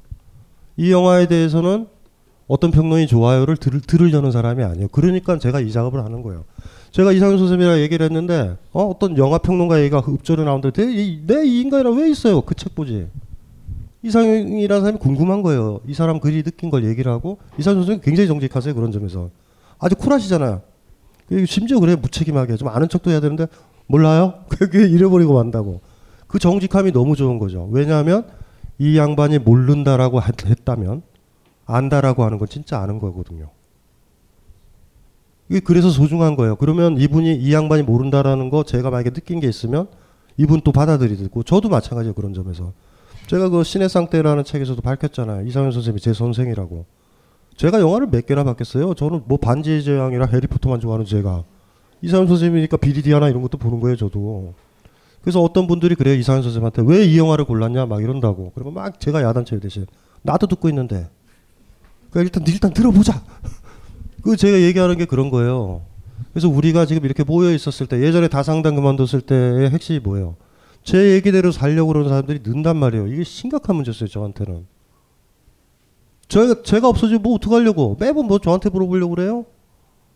우리가 항상 하는 게 각자로 쓰자. 각자로 쓰자. 그리고 각자로 쓰는 과정에서 가장 소중한 건 이 자리에서 각자의 얘기를 하자. 책 얘기하지 말고 법륜 스님이 이랬다고 생각하는데요. 뭐 이런 얘기. 선생님 얘기랑 니체랑은 다른데요. 뭐 이런 얘기. 그 얘기하지 말고 이런 질문들이 그런 의미가 있는 거예요. 내 얘기를 한번 해보는 거야. 그리고 우리도 얘기하는 거는 여러분들 이해함이 아니라 이랬을 때 나는 이렇게 했겠다. 가장 애정을 가지고서 이걸 접근해 해- 해보는 거죠. 그러니까 이런 자리거든요. 그래서 어느 강연장을 가든 어느 책을 읽든 간에 취지를 따르지 말아요. 그건 그 저자에 대한 배신행위라고. 김수영이라는 시인이 자기 시를 계속 낭송하고 외우, 외우는 새끼를 원했겠어요? 시를 쓸 수 있는 사람을 원하지? 피카소 같이 뭐 그런 예술가들이 뭘 원하겠어요? 자기처럼 입체주의로 그리는 걸 원하겠어요? 자기 그림 그리는 사람 원하지? 진정한 아버지는요. 자기 삶을 사는 거예요. 아빠 흉내 내지 말고. 병신 같은 아버지만 나처럼 살길 원해요. 똑같이 나처럼 살아. 나 법대 갔으니까 너도 법대 가. 미친 새끼죠, 그게. 좋은 아버지는 어떤 건지 알아요? 내가 뒤져도 자기 삶을 그 아이가 결정하기를 원한다고. 좋은 선생은 누구예요? 매번 생각날 때마다 박사학위를 받았는데 선생 찾아와요? 제자가? 미친 새끼죠. 자기가 평가를 내려야 진짜 교수고 자기가 글을 써야 되잖아. 그 상태를 원한 거예요. 좋은 선생님은 나를 배신하라고 가르치고 좋은 부모는 나를 배신하라고 가르치라고 나쁜 선생은 나를 따르라고 얘기해요. 모세 같은 애들 있죠. 여기가 가나안이다. 나를 따라라. 이런 애들은 죽여야 된다고. 가나안이 어디 있어요? 지 가나안이지. 여러분이 가야 된다고요. 여러분이 그곳이 가나안이어야 된단 말이에요. 그래서 나를 따르라는 사람의 말을 믿으면 안 된다고요. 항상 명심하셔야 돼요. 명심하고 또 명심해야 돼요. 선생에 대한 가장 좋은 도리는 선생을 배신하는 데 있다고. 니체가 제자들한테 제일 바랬던 건 자기를 배신하는 데 있을 거예요. 한번 생각을 해봐요. 여러분이 선생이라고 생각하면 어떤 제자가 좋아요? 나로부터 벗어나서 독립해서 나를 부정을 하든 뭐를 하든 일가를 이룬 제자가 좋잖아요, 보기가. 그쵸? 그 시다르타 그랬잖아요. 무소의 불처럼 혼자서 가라고. 이게 마지막 가르침이에요. 모든 가르침에. 그래서 우리가 얘기하는 것들에서 제가 쓸데없는 질문이다라는 거는 그런 의미인 거예요. 질문 자체가. 가나안 좀 가르쳐 주세요. 힘들다, 진짜. 저의 가나안은 있어요. 제가 어느 때 행복하고 이런 건 있다고. 근데 또 알아요, 저는. 그건 제 거예요, 그냥. 내가 애써서 찾은 그것 뿐이에요, 그냥. 근데 내가 생각하는 게 이상현 선생님이 생각하는 거랑 달라요. 근데 이상현 선생님을 이해하면 아 이상현 선생님이 왜 그곳을 좋아하는지 알겠어. 우린 이렇게 끝나는 거예요. 모든 대화는. 아 저 사람은 저렇구나. 아 그렇구나. 그쵸? 어쩌면은 우리가 뭐를 하느냐는 중요한 게 아니고 그 하는 거에 어떤 태도를 가지고 있느냐면 우린 일치를 찾아야 돼요. 아 이상현 선생님은 그 영화잖아요. 갈 길이 다르잖아. 그 부분에서 하는 모습을 보면 이런 느낌이에요. 저는. 내가 영화 평론가라면 이상현 선생님처럼 했겠다. 어, 그쵸. 무슨 말인지 알죠? 이런 느낌. 여러분들도 그랬으면 좋겠어요. 이렇게 얘기 들으면, 아, 나라면, 이렇게, 이렇게, 이렇게 들어가셔야 돼요. 나라면. 같을 필요 없어요. 어떻게 같아? 다르지, 다 우리는. 우리의 궁극은, 우린 스- 완전 다르다라는 거예요. 남자친구가 나랑 같다라고 생각하지 마세요. 같게 만들지도 말아요. 다른 거예요. 내 아이도 내 가족도 모조리다. 거기서 여러분들이 행복을 얻을 거예요. 안 그러면 독재자가 되거나 부려지거나 둘 중에 하나예요, 여러분들은. 이 강의는 벙커원 어플에서 동영상으로도 시청하실 수 있습니다. 안녕하세요. 용산에서 가장 믿음 가는 조립 PC 전문 업체 컴스테이션의 이경식입니다. 당장이라도 사용하고 있는 컴퓨터를 들어다 던지고 싶을 때 그럴 때를 대비해 저희 컴스테이션이 용산 선인상가 21동 1층 130호에서 기다리고 있습니다. IT 강국에 걸맞게 믿을 만한 조립 PC 컴스테이션이 신뢰를 바탕으로 그 기회를 제공해 드리겠습니다. 궁금하신 점은 문의 주십시오. 011-892-5568번입니다. 우주 최강의 만족스러운 서비스를 제공해드리는 저희 컴스테이션이 늘 기다리고 있겠습니다. 딴지스에게 F1 같은 존재, 컴스테이션은 조용한 형제들과 함께합니다.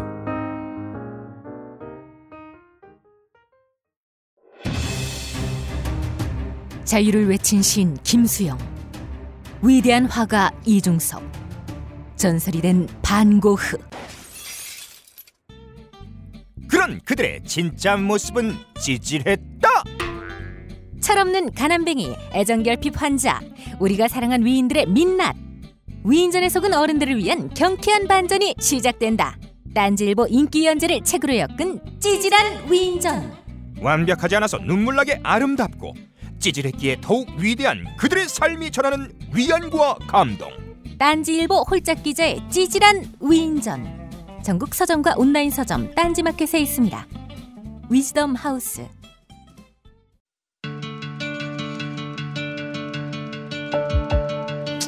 여러분들이 좀더 즐겁게 남은 여러분의 인생 동안 단 몇 초라도 더 즐거움을 기쁨을 가질 수 있는데 조금이라도 도움이 되었으면 합니다.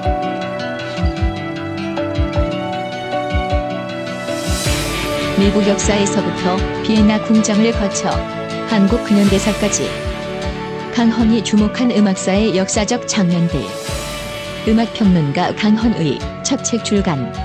이름하여 전복과 반전의 순간. 지금 바로 딴지마켓에서 구매하실 수 있습니다.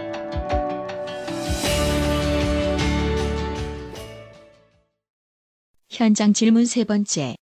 얼마 전 림포매니악이라는 영화를 보았는데 도대체 무슨 얘기를 하고자 하는 건지 이해도 되지 않고 굉장히 자극적이기만 했습니다. 그 영화가 말하고자 하는 바가 무엇인지 그 영화의 감독은 무엇 때문에 그렇게 유명한지 궁금했습니다. 그리고 강신주 박사님의 제자백과 후속권과 다른 책들은 언제 출판 예정인지도 궁금합니다. 일단 제자백과 얘기를 하면은 사계절 출판사랑 사이가 안 좋아져서 5년 판권이 끝날 때를 기다리고 있어요. 예? 무슨 말인지 아시죠? 그리고 정치 철학은 하반기에 나와요. 어, 제가 지금 이제 철학 대 철학 개정판을 준비하고 있어서 그거 하고 정치 철학을 써야 돼요. 제가 지금 지금 지금 뭐냐면 정치 철학을 쓰, 쓸 수밖에 없는 게 지금 자꾸 이렇게 저 매달린 절벽에 손을 뗄 수 없는가 불교를 다루다 보니까 역사에서 자꾸 벗어나는 것 같은 느낌이 들어요. 제가 무슨 말인지 알죠? 이런 씨발에게 벗어나자 뭐 이런 느낌. 뭐, 뭐 뭔지 알죠? 이렇게 이렇게 뭐야 자꾸 자꾸 부력으로 뜨는 것 같아. 자꾸 이 막말로 철학자가 돼버리려고 그래요. 심하게. 빨리 올해 안에 쓰지 않으면 그래서 막 그 감각을 유지하려고 그래요. 막 그래서 시위 현장에도 막 나가봐요. 막 스스로 막 방패도 밀어보고 이런 것도 해봐요. 막 몸에 좀 감각을 살리기 위해서. 그러니까 굳이 굳이 방패를 뚫고 지나가는 이유는 딱 하나. 사실은 그쪽에 저 저 뭐야 제가 좋아하는 낙지집이 있어. 근데 막아. 그랬더니 시위하러 가는 거 아니냐. 그래가지고 저희 저는 시, 아 선생님 같은 시민들의 안전을 위해서 그러면 바로 욕하죠. 이 씨발 무슨 안전이야.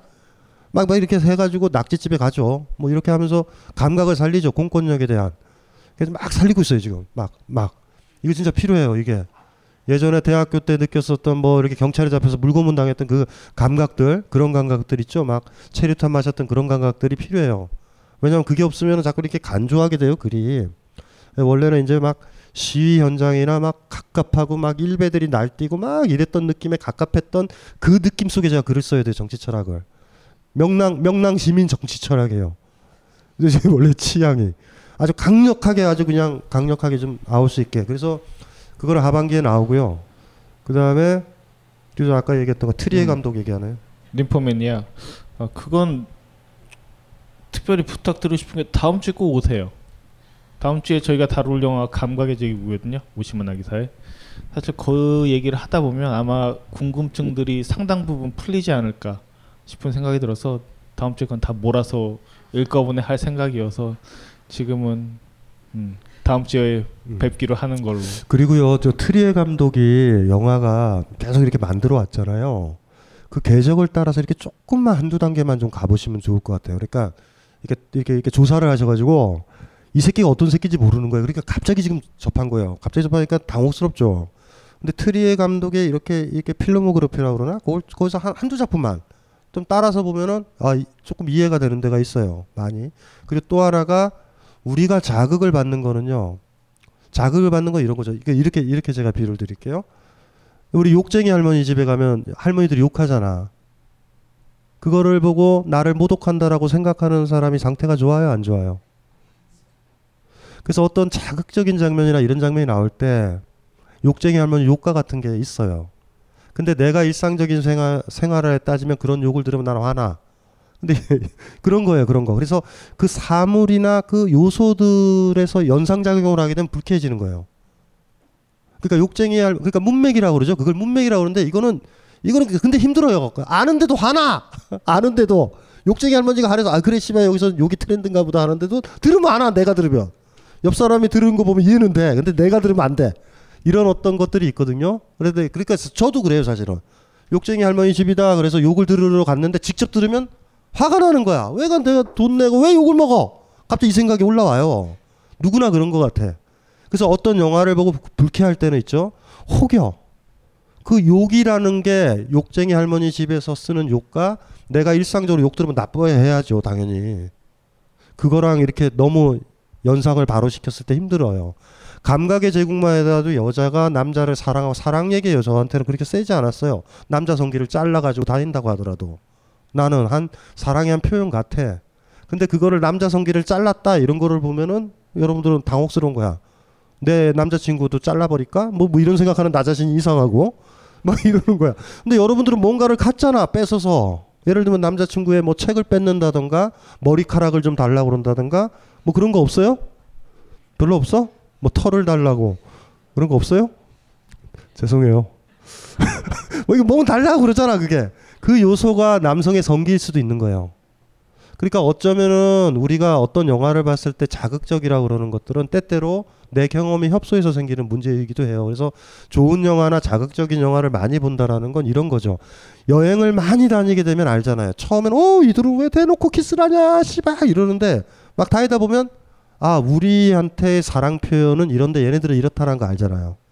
그래서 처음에 그래서 그 키스하는 장면을 보고 깜짝 놀라서 외국에 안 나가면 안 되잖아. 이거 계속 다녀봐야 돼요. 다녀보다 보면 어머 이렇게 표현, 애정 표현을 하는구나 이렇게 되는 거죠. 때때로 보면 보수 세력들은 문맥이 아니라 단어나 이런 거에 집중을 한단 말이에요. 그 검열의 논리 아시죠? 근데 여자의 젓가신이라면 어떻게 해? 여성의 성기가 나오면 어떻게 이렇게 하잖아. 근데 문맥에 따라 여성의 성기의 노출이 립스틱 하나 바른 정도의 의미밖에 안 되는 것도 있어요, 사실. 그러니까 문맥을 알게 되면 보는데 걔네들은 일단은 소고기 같아, 소고기. 안심, 등심 이렇게 나눠요. 그래서 때때로 내가 보수적인 사람이 아닌가. 나는 저 장면을 용인을 못 해. 뭐 이렇게 될 때가 있어요. 그럴 때일수록 영화를 많이 보셔야 돼요. 많이 봐서 시간 이제 연습이 되는 거지. 그래서 이거를 translation을 이렇게 하게 되면 동화로도 만들어져도 돼요. 님프매니아가. 그러니까 감각의 제국도 아름다운 사랑 얘기다라고 변하면 돼요. 이렇게 읽어 읽는 연습도 사실 우리한테 필요한 것 같아요. 종교를 부정하는 유일한 방법은요 전 세계로 여행을 다니는 거예요. 그럼 전 세계마다 유일신을 다 믿는다라는 놀라운 사실을 확인하게 돼. 얘네들은 코끼리가 유일신, 얘네들은 하나님이라고 불려, 얘네들은 하늘님이라고 불려. 폐쇄된 사람만이 유일신 속에 살아요. 이슬람에 가서 몇 개월 살아보고 남미 가서 몇 개월 살아봐. 그러면 알게 돼요. 협소하구나. 여행을 많이 다니고 사람들을 많이 만나고 살아가는 걸 많이 본 사람들은 종교를 갖지 못해요. 종교를 갖는 사람들은 여행을 다녀도 폐쇄적인 것 속에서 사는 거야. 유화적인 거예요, 다. 여행만 다녀보면 알아요. 유일신이 다 색깔이 달라. 어떤 때는 이상하게 코끼리도 모시고 돌고래도 모시고 그렇다. 그거 보면 딱 알잖아요. 바보가 아닌 이상. 어, 여기는 돌고래만 믿으면 되는구나. 뭐, 뭐 이런 데서 좀 살다가 이러면 돼요. 그러니까 그렇게 하자고요. 어떤 사람을 한 사람을 사랑하거나 누군가를 좋아할 때 그런 식의 우를 범할 수 있어. 그런 동작 하나, 개념 하나 했다고 좋아할 수 있어요. 전혀 다른 거예요, 그게. 많이 다른 거예요. 문맥을 내가 이해하느냐, 이해하지 못하느냐. 우린 이거를 보고 얘기를 하는 거죠. 신경수 표절은 좀 다르죠. 너무 같잖아, 그 부분이. 그러니까 문맥의 문제를 좀 떠난단 말이에요, 그게. 근데 그거는 좀 다르죠. 많이 좀 달라요. 아, 그 얘기도 좀 할까? 사람들한테 절대적인 건 없어요. 저도 책을 많이 봐서 저자가 된 거잖아요. 근데 우리가 저자한테 할 수 있는 건 세 가지 반응이 있어요. 하나가 뭐냐면 어, 똥 싸는 거예요. 잘 소화되게. 에? 예? 또 하나가 개우는 게 있어. 소화 안 된 채로 입에 넣었다가 개워버리는 거예요. 시금치도 뭐 먹었나? 세 번째가 있어요. 설사. 절대 그 사람 작품을 이해를 못 해가지고 그냥 쏟아져 내리는 거야.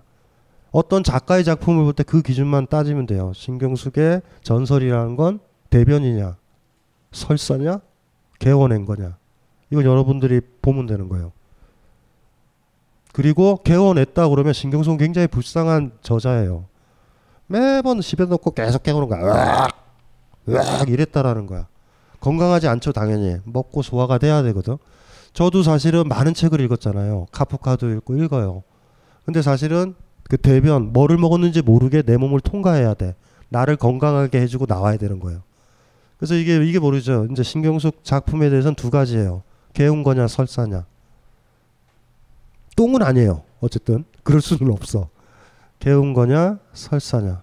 여러분들 평가를 잘 내려야 돼. 그건 굉장히 민감한 부분이에요. 최선을 다해서 쌌는데 개운 걸로 보인다. 이것도 말 된다고. 설사와 개운 거는 비슷할 수 있어요. 오히려 비슷한가? 좀 다른가? 다르죠? 좀 다를 거예요. 많이.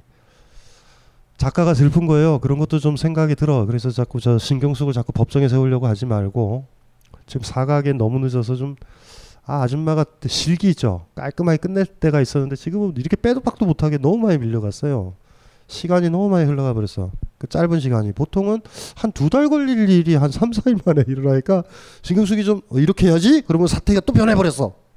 그래서 우리 여린 분이 15년간 권력을 누렸던 분이 갑자기 나오기가 힘든가 봐.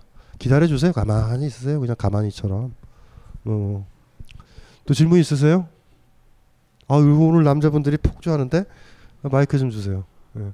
어스 빌로움이 어스 빌로움이면 내 밑에 지구? 현장 질문 네 번째. 영화 공부를 하면서 습작으로 평론을 쓰고 있는데 평론가로서 영화를 보실 때 아직 명확히 정의 내려지지 않은 모호한 영화 작법성의 기술적인 부분에 대해 어떤 방식으로 평론하시는지 궁금합니다. 저희 신혜시장 때책 보면 동경 이야기를 다뤘었고 정확하게 질문하신 부분들이 상당 부분 많이 나오거든요. 그 오즈의 특유의 어떤 샷에 대한 얘기들도 상당히 많이 했었고 아 근데 그 문제는 그런 책들은 너무 많다는 게 문제인 것 같아요. 뭐 제가 어떻게 썼느냐, 어떻게 보느냐가 중요한 게 아니라 그런 걸 reference 삼으실 수 있는 게 세상에 되게 많이 있어요. 영어를 더 잘하시면 googling만 하셔도 정말로 shot by shot으로 장면 설명한 책들도 혹은 장면을 설명한 글들도 쉽게 찾아보실 수가 있어요. 문제는 첫 번째 그게 내 눈에 보이는 거냐, 정말로 내가 본 거냐, 라는 걸 이해하는 게 더 중요한 것 같아요. 근데 내가 보지는 못했는데 이렇게 설명하니까 아 정말 그런 건가 하고 따라가기 시작하는 건 그다지 의미 있지는 않은 것 같아요. 지금은 그래도 매체가 상당히 좋아져서 예전에 그 트리포나 히치콕이 살았던 시대 뭐 특히 뭐 분이의 시대도 마찬가지고 비디오나 이런 매체가 없던 시대였었거든요. 그때는 뭐든지 영화적 경험을 한다는 건 영화관에서 한 번 보는 것밖에 방법이 없었어요. 다른 방법이 없었다고요. 그때 그 트리포가 히치콕의 영화들을 다 보고 나서 히치콕과 대화를 하러 이제 미국으로 건너가지고 대화를 나눈 히치콕과의 대화라는 책이 있어요. 지금 이제 절판됐는데 어디서 또 다시 재계약을 해서 뭐 나온다라는 소문이 있는 책 중에 하나인데 그 책을 보면 최소한 트뤼포가 트뤼포가 나름 유명한 감독이고 당대 누벨바그를 대표했던 감독인데 그 책을 쓰기 위해서 어린 시절서부터 히치콕 영화를 한 편당 최소한 열번씩은 봤겠구나라는 생각이 들어요. 안 그러면 저렇게 디테일한 질문들, 장면에 대한 질문들을 할 수 없다는 생각이 들거든요. 그 책을 보면 아 이건 평론가가 됐든 뭐가 됐든 상관없이 대단히 열심히 탐독해야 될 책일 뿐만 아니라 애정을 가져야 되는 책이라는 생각이 들어요. 왜? 열심히 보고 그 장면들을 기억을 하고 내 기억 속에서 복원할 수 있거든요. 평론가가 말을 할 때도 그걸 화면 앞에 띄워놓고 보면서 치는 게 아니라고요. 우리가 강연을 할 때도 마찬가지로 강연에 화면을 띄워놓, 뭐 띄워놓긴 하지만 그걸 뭐 다 보면서 이렇게 이렇게 되어라고 하는 게 아니라 우리가 결국 기억된 방식으로 그걸 말할 수밖에 없거든요. 그게 좀 틀릴 때도 있어요. 아무리 유명한 저자의 책을 봐도 정확하게 그 샷들을 설명하지 못할 때도 있어요. 근데 중요한 건 어떤 방식으로 그것을 내가 기록, 기억했고 경험했고 어떻게 그 말을 되돌려 주냐라는 게 제일 중요해요. 그건 오로지 아까 소화 얘기를 하셨는데 나를 통과해서 기억된 방식이기 때문에 그 장면을 이 장면이 있었지 않습니까? 이 대사가 있지 않습니까? 이렇게 얘기해도 제 대사가 정확하게 그 말이 아닐 때도 있어요. 약간 뉘앙스나 톤이 제 식으로 재번역된 걸 수도 있어요. 하지만 제가 그 의미를 얘기하거나 그 맥락이 근본적으로 틀린 게 아니라면 그렇게 하기 위해서 그렇게 살짝 바꿀 수도 있다고요. 그건 무의식적으로 하는 걸 거예요. 제가 의식적으로 한다기보다 그렇게 함으로써 사실은 들으시는 분들이나 그걸 같이 경험했던 사람들이 들을 때 아 맞아 그런 장면이 있었지 그런 대사가 있었지 아 그걸 그렇게 생각해 볼 수 있겠구나 라는 것을 같이 나눌 수 있다고 한다면 그게 가장 좋은 글의 출발점이고 생각하고 같이 이야기하는 가장 좋은 시작점이 아닌가 싶은 생각이 듭니다. 네. 대답이 됐어요? 뭐 별로 대답이 안 된 것 같은데 또 됐다 그러는데 그 저기 저 평론가랑 그 영화를 공부한다는 게 두 가지로 나눠야 될 것 같아요. 어떤 사람을 잘 이해한다는 게 그 사람이 그걸 어떻게 만들었느냐까지 이해해야 완성되는 경우도 있고요. 평론가는 거리 두는 거랑 조금 좀 다른 것 같아요. 제가 봤을 땐 어떻게 만들었는지가 이해하는 순간 평론이 조금 이상해질 수도 있어요. 왜냐하면 납득을 하게 되니까 계속 납득을 하는 거예요. 작가한테 대신 좀 거리를 둬가지고 있죠. 냉정하게 보는 거죠. 영화의 효과 이런 느낌을 주는데 왜 이런 장면이 왜 필요해? 이렇게도 갈 수도 있는 것 같아요. 그래서 사실은 뭐 어, 그런 것 같아요. 그 두 가지가 있는 것 같아요. 자동차를 만들었을 때 자동차가 어떻게 만들었는지 안다고 해서 자동차를 운전하는 건 아니에요. 반면 자동차를 보면서 어 이건 좀 굉장히 불편하네, 이건 뭐 어색하네, 뭐 이럴 수도 있는 것 같아요. 그러니까 두 가지 길이 같이 있는 것 같아요. 어떤 식이든지 간에. 그러니까 작가로서 글을 써보면 평론하기는 좀 편하지만 그 뭐라 그러나 평론이 좀 더 심도 있게 읽어내지는 못하죠. 그러니까 오히려 좀 거꾸로 말해보면 이, 이 작품은 어떻게 작용하나 어떻게 느껴지고 어떻게 운전해지고 나를 어디다 실어 나르는 자동차 같지 이렇게 보는 평론도 있어요. 그러니까 뭐 두 가지가 있는 것 같아요. 그런데 누군가 말 못하게 하는 평론은 그런 것 같아요. 내가 영화를 만들어 봤는데 이 샷이 중요해. 전문 용어 막 나열하는 거죠. 그럼 모닝 아닌 거예요 사람들이. 자기는 위대하다라고 그러는데. 그러니까 평론에 뭐 요새 뭐 평론의 문제도 제기되지만 평론은 만들어진 작품보다 위대하지 않아요. 평론은 시다바리예요 다. 평론이라는 거는 그 글을 가기 위한 혹은 그 길, 글로 가지 말라라는 어떤 어떤 어떤 선언 같은 거예요. 그러니까 아무리 훌륭해도 평론가는 B급이에요, B급. A급이 됐어. 무조건 이기는 거야. 그러니까 훈수 두는 사람 같아요. 그러니까 몇 급 이상 앞서죠. 그러니까 그거는 좀 차이가 많이 나죠. 그러니까 우리 사회에서 이제 국문학 쪽에 제일 큰 문제가 평론가의 수가 작가보다 1.2배인가 그래요. 왜냐하면 평론가를 해야 교수도 되고 선생도 되니까 작품 만들어서 안 나가니까 뭐 이 이 이 과도한 비대칭이 지금 모든 이제 한국 문단이나 이런 문제들도 많이 많이 생기죠. 예. 그래도 그 그나마 다행인 거 영화 평론가보다 영화 감독이 더 많다라는 거예요. 그 그게 사실 여기에 건강함인 것 같고 물론 이제 작품이 안 돼서 쫄딱 망하기도 하고 뭐 이러지만 감독들은 계속 생기잖아. 영화판에서 만약에 평론가가 많아진다 보면 너무 힘들고 끔찍한 사회 될 거고 평론가들의 시야에 맞는 영화들이 나올 거고 관객들과의 괴리는 심해질 거예요. 옛날에 우리가 저 뭐 그런 예술 영화 같은 것들이 제일 그렇잖아요. 그러니까 저 철학자가 어떻게 보지? 그래서 그 철학자 브라보 그랬는데 다 싫어해. 이럴 수도 있어요. 그러니까 이제 그런 것들도 좀 고민을 많이 해봐야 될 것 같아요. 그래서 본인이 영화를 만들 건지 평론을 하실 건지 아니면 아마추어처럼 애인이랑 같이 얘기할 정도인 건지 남을 설득시킬 수 있는 만한 글을 쓰려는 게 목적인지 그건 전혀 다른 거고 그리고 평론가가 되려면 누구랑 대화를 많이 해야 된다는 건 100%야. 내가 이 영화를 봤더니 이런 느낌이야. 너는 이런 느낌이야. 얘가 다르죠 나랑. 그럴 때 내 느낌이 맞다라고 설득할 수 있어야 돼요. 어, 그러니까 굉장히 소중한 거예요. 평론은 전쟁이에요 전쟁. 뭘 논한다라는 건. 이 나처럼 봐야 돼를 가지고 싸우는 거야. 굉장히 힘들어요 사실 그게 평론. 그러니까 속 편해요 그냥 영화 하나 만드는 게 훅 말아먹어도 그냥 이렇게 만들었어 이러면 돼. 그러니까 농객의 세계라는 거는 힘들어요. 그게 지친 세계예요. 농객 되고 싶으세요 농객?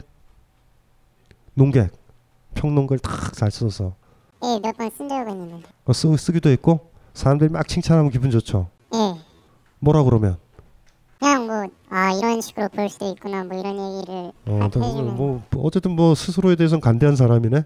그럼 됐어요. 저는 그거는 알아요. 그 글을 쓴다라는 건 아주 날카로운 면도날 같아서 본인이 쓰는 한 글자 글자들이 아주 날카로워야 돼서 내 글을 읽고 나면 다 비워야 돼요. 부드러운 글이랑 좋은 글은 달라요. 좋은 글은 그 사람 몸에 상처를 남겨요. 그런 글은 쓰고 있어요? 뭘 휘둘러 봤어요? 너희들은 다 죽었어. 뭐 이런. 아니면 나 이쁘지 않아? 이렇게 쓰는 거 아니에요? 나 많이 알잖아? 그렇게까지는 잘 모- 모르겠는데.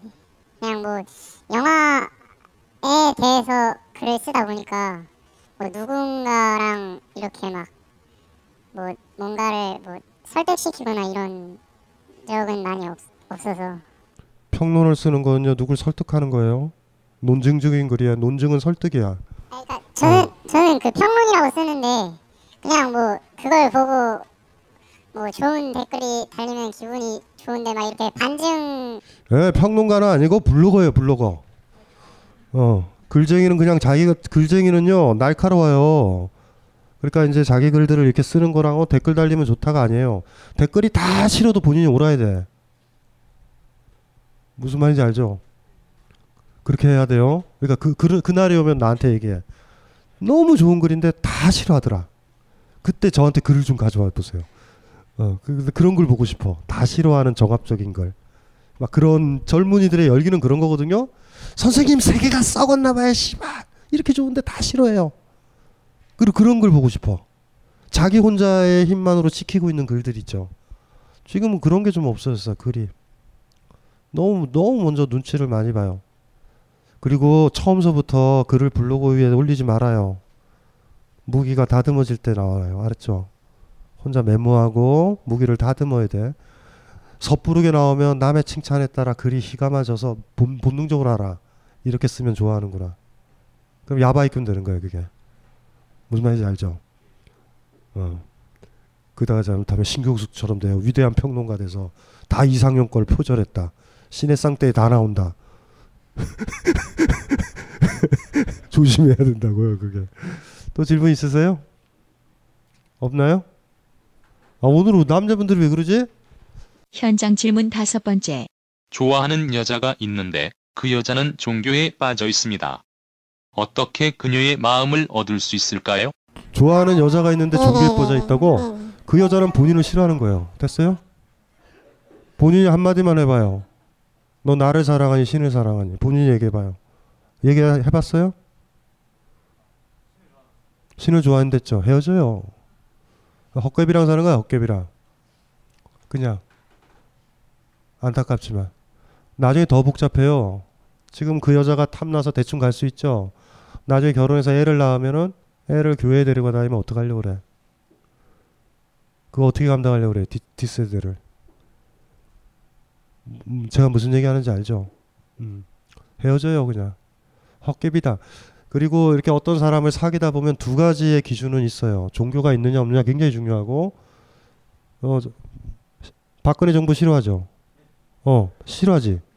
그런데 그 여자친구가 박근혜를 좋아하면 사귀면 안 돼. 그것도 굉장히 중요한 거예요. 정치적인 거. 그러니까 그때는 막 눈에 팔려서 다 좋아. 그 박근혜도 좋아하는 척 할 수 있어 본인이. 사실 그네 누나를 계속 보니 좋다. 교회도 시원한 게 좋은 것 같아. 이럴 수는 있는데 그 타협 때문에 나중에 일파만파 커져요. 종교를 누군가가 가졌다 하면 나를 버리는 거예요. 이게 너무 냉정하다라고 생각하지 마세요. 사랑하고 싶죠. 신이랑 나눠 가질래요, 여자를? 본인을 생각하지 않고 신을 떠올리고 있는 여자에 대해서 어떻게 생각해? 이렇게 생각할 수도 있어요. 바람은 안 피니 그나마 낫다고. 나요? 나요? 난 나를 신경을 안 써. 나한테 마음이 가 있는 시간보다 신한테 가 있어. 견딜만 해요. 되게 세속적인 사람은 다른 남자한테 안 가져 있으니 그나마 난 받아들일 만하다. 이러고 그런 거야. 근데 물어봐야 되는 거예요. 음, 그거는 헤어져요. 뭐 그럼 뭐 헤어지거나 본인이 종교를 믿던가. 사실 좀 전략적으로 좀뭐 성경 같은 거 있는 척하면서 어느 부분 좋아요 뭐 그런 식으로 예 되게 되게 좀 지루하긴 한데 네. 기독교는 괜찮아요? 좀 별론가 신자식이네 그 여자는 좋아요? 네 네. 그럼 종교를 믿어요. 그 여자를 사랑하면. 할 수 있어요? 못하지. 본인은 누굴 사랑하지 못해요. 이기적인 사람이라서. 그러니까 기꺼이 기독교인이 돼보세요 한번. 할 수 있겠어요? 그러면 헤어져요 못하니까. 그럼 어떡하겠어. 둘 중에 하나가 변해야 되는데. 둘 다가 이기적인 사람인 거예요. 여자친구도 본인도. 그럼 뭐 어떻게 되겠어. 뭐 뻔하지 뭐. 그러니까 때때로는 이런 경우에 보면 여자가 좀 이기적이 보인다고. 그래서 나의 이기성이 잘 안 드러난다고요. 야, 네가 졸라게 이뻐하는 거니 나도 기꺼이 이뻐해야지 이런 생각은 안 들잖아. 뭐 얘가 이런 걸 믿어 다른 건 다 좋은데 지금 이런 거잖아요, 그렇죠? 그것도 생각을 해보면 아직도 한 어떤 여자를 사랑하는 건 아니 아니다. 교회 안 다니는 여자 뭐 이런 이 정도네. 음, 그, 그 그런 거 할 때 이제 씁쓸름한 거예요. 씨발 저거는 왜 내 말을 안 듣고 저렇게 비성숙하지? 근데 막 이렇게 얘기했는데 내가 미, 미성숙해. 뭐 이런 거 알면. 그래서 유유상종이에요. 어떤 여자친구나 어떤 친구를 졸라게 나를, 나를 만난 애를 욕하게 될 때 그 모습이 그대로 나한테 있어요. 대개가. 너는 왜 자꾸 교회를 다녀? 이런데 나는 교회를 안 다녀. 죽었다 깨라도. 양쪽의 이기성이 이렇게 교차되죠.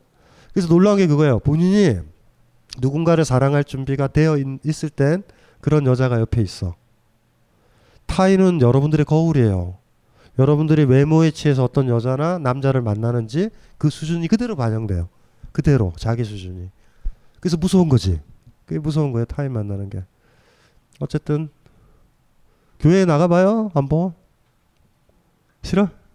뭐 싫으면 끝난 거지 뭐. 어떻게? 아 여자친구 진짜 좋아하는 사람 만났는데 여자친구가 IS에 가입했어. 따라가야지. 그 정도 해줘야죠. 어떻게 생각하세요? IS 가입하세요. 난 방법이 되는 것 같은데 진짜 좋아하면 할 수 있는 거지. 음, 사실은 아까 이제 정치와 종교를 갖고 두 개 다 말씀하신 이유는 정치에서도 그걸 파티 당이라고 부르잖아요. 당이란 말이에요. 당끼리는 서로 결합될 수가 없어요. 원래 근본적으로 다른 거예요. 선택을 해야 되는 문제인 건데 어쨌든 원래 종교 있으세요? 네. 당에 가입할 수 있는 가능성이 있잖아요. 여지가. 내가 보기엔 그쪽에서 뭔가 나오는 것보다는 들어가는 게 더 쉬운 일이긴 해요. 진짜 좋아하면 그걸 선택해보고 그것도 하나의 모험이 될 수 있는 거죠. 저는 그게 유일한 해결책인 것 같은데. 근데 단점은 뭐냐면 본인이 종교를 믿으면 둘 다 서로를 사랑하지 않고 신을 사랑한다는 거예요. 이게 뭐야, 씨발 이렇게 되는 거야. 무슨 말인지 아세요? 그래서 그 종교가 만악의 기원이라고. 그러니까 둘이 진짜 신을 사랑하게 되면은 둘이 신을 보고 제가 제일 싫어하는 게 생택지벨이잖아. 제가 글에도 썼잖아요. 생택지벨이 이 새끼가 일찍 죽었잖아. 그러니까 사랑에 대한 정의를 이렇게 얘기해요. 사랑은 서로 마주보는 게 아니라 같은 방향을 보는구나. 개소리죠. TV 보고 있는 가족이 서로를 사랑해요?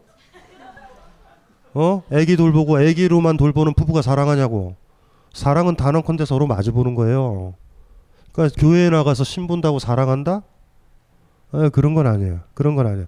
그래서 생텍쥐베리가 일찌감치 죽은 거예요. 그게 젊어서 그래. 에? 사랑은 집요하게 마주보는 거예요. 그리고 마주보기 힘들었을 때 같은 방향을 봐. 여러분도 연애했을 때 기분이 좋죠. 막 이렇게 때 서로 마주보죠. 좀 힘들어가면은 뭔가 유흥가 뭐를 찾아 나가 떠나 여행 가야지 가족 사이가 좋아진 것 같다고. 안 그래요? 뭔 이벤트가 필요하지. 이벤트가 뭔지 아세요? 같이 볼 수 있는 그 어떤 걸 마련하는 거예요. 그 거기서 이제 배신이 되는 거예요. 그래서 생택지베리에 단호하게 거부를 해야 돼. 단호하게. 사랑은 같은 방향을 보는 게 아니에요. 사랑은 마주 보는 거야. 여기서 일고의 후퇴도 하면 안 돼. 그래서 종교를 믿게 돼서 신을 보면 두 사람의 평화가 오고 가정의 안정이 들어와요. 사랑과 평화 뭐, 뭐 중에 그 중에 제일이 사랑이라 뭐 이렇게 되는 거야 아름답게. 뭐 그렇게 사세요. 뭐 그건 알아서 해면 돼. 단점은 그거야. 그 여자를 자꾸 쳐다보니 신을 본다. 그러니 나도 신을 보면 저 여자가 보는 거를 같이 본다라고 들어갈 수 있는데 한참 지나면 알죠. 우리는 서로를 보지 않는구나라는 걸. 이게 이제 슬픈 거예요. 근데 뭐, 뭐 감당할 만하죠. 뭐, 뭐 괜찮아요. 해보세요. 생택지베리처럼 된다. 비행기 추락해서 죽는다. 이렇게 뚝 떨어져가지고 왠 저주를 하지 이렇게. 생택지베리. 어려서 그래요. 어려서. 어, 보기가 서로를 보는 건 굉장히 힘든 거야. 또 질문 있으세요? 아 드디어 여, 어, 뭐야? 갑자기 생각난 질문인데 만약 선생님이 어떤 사람을 좋아하게 되었는데 알고 보니 그 여자가 기독교 신자라면 그런 일은 없어요. 그런 일은 없어요. 금방 알아요 저는.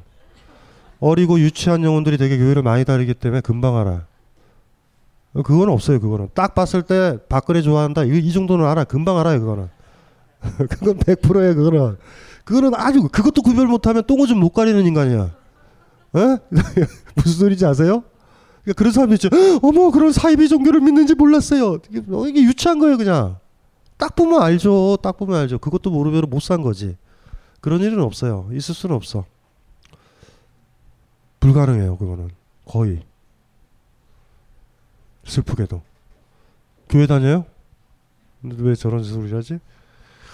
또 질문 있으세요? 어 드디어 드디어 드디어 이쪽 분 이쪽 분 우리 요원들이 지치기 시작했어요 지금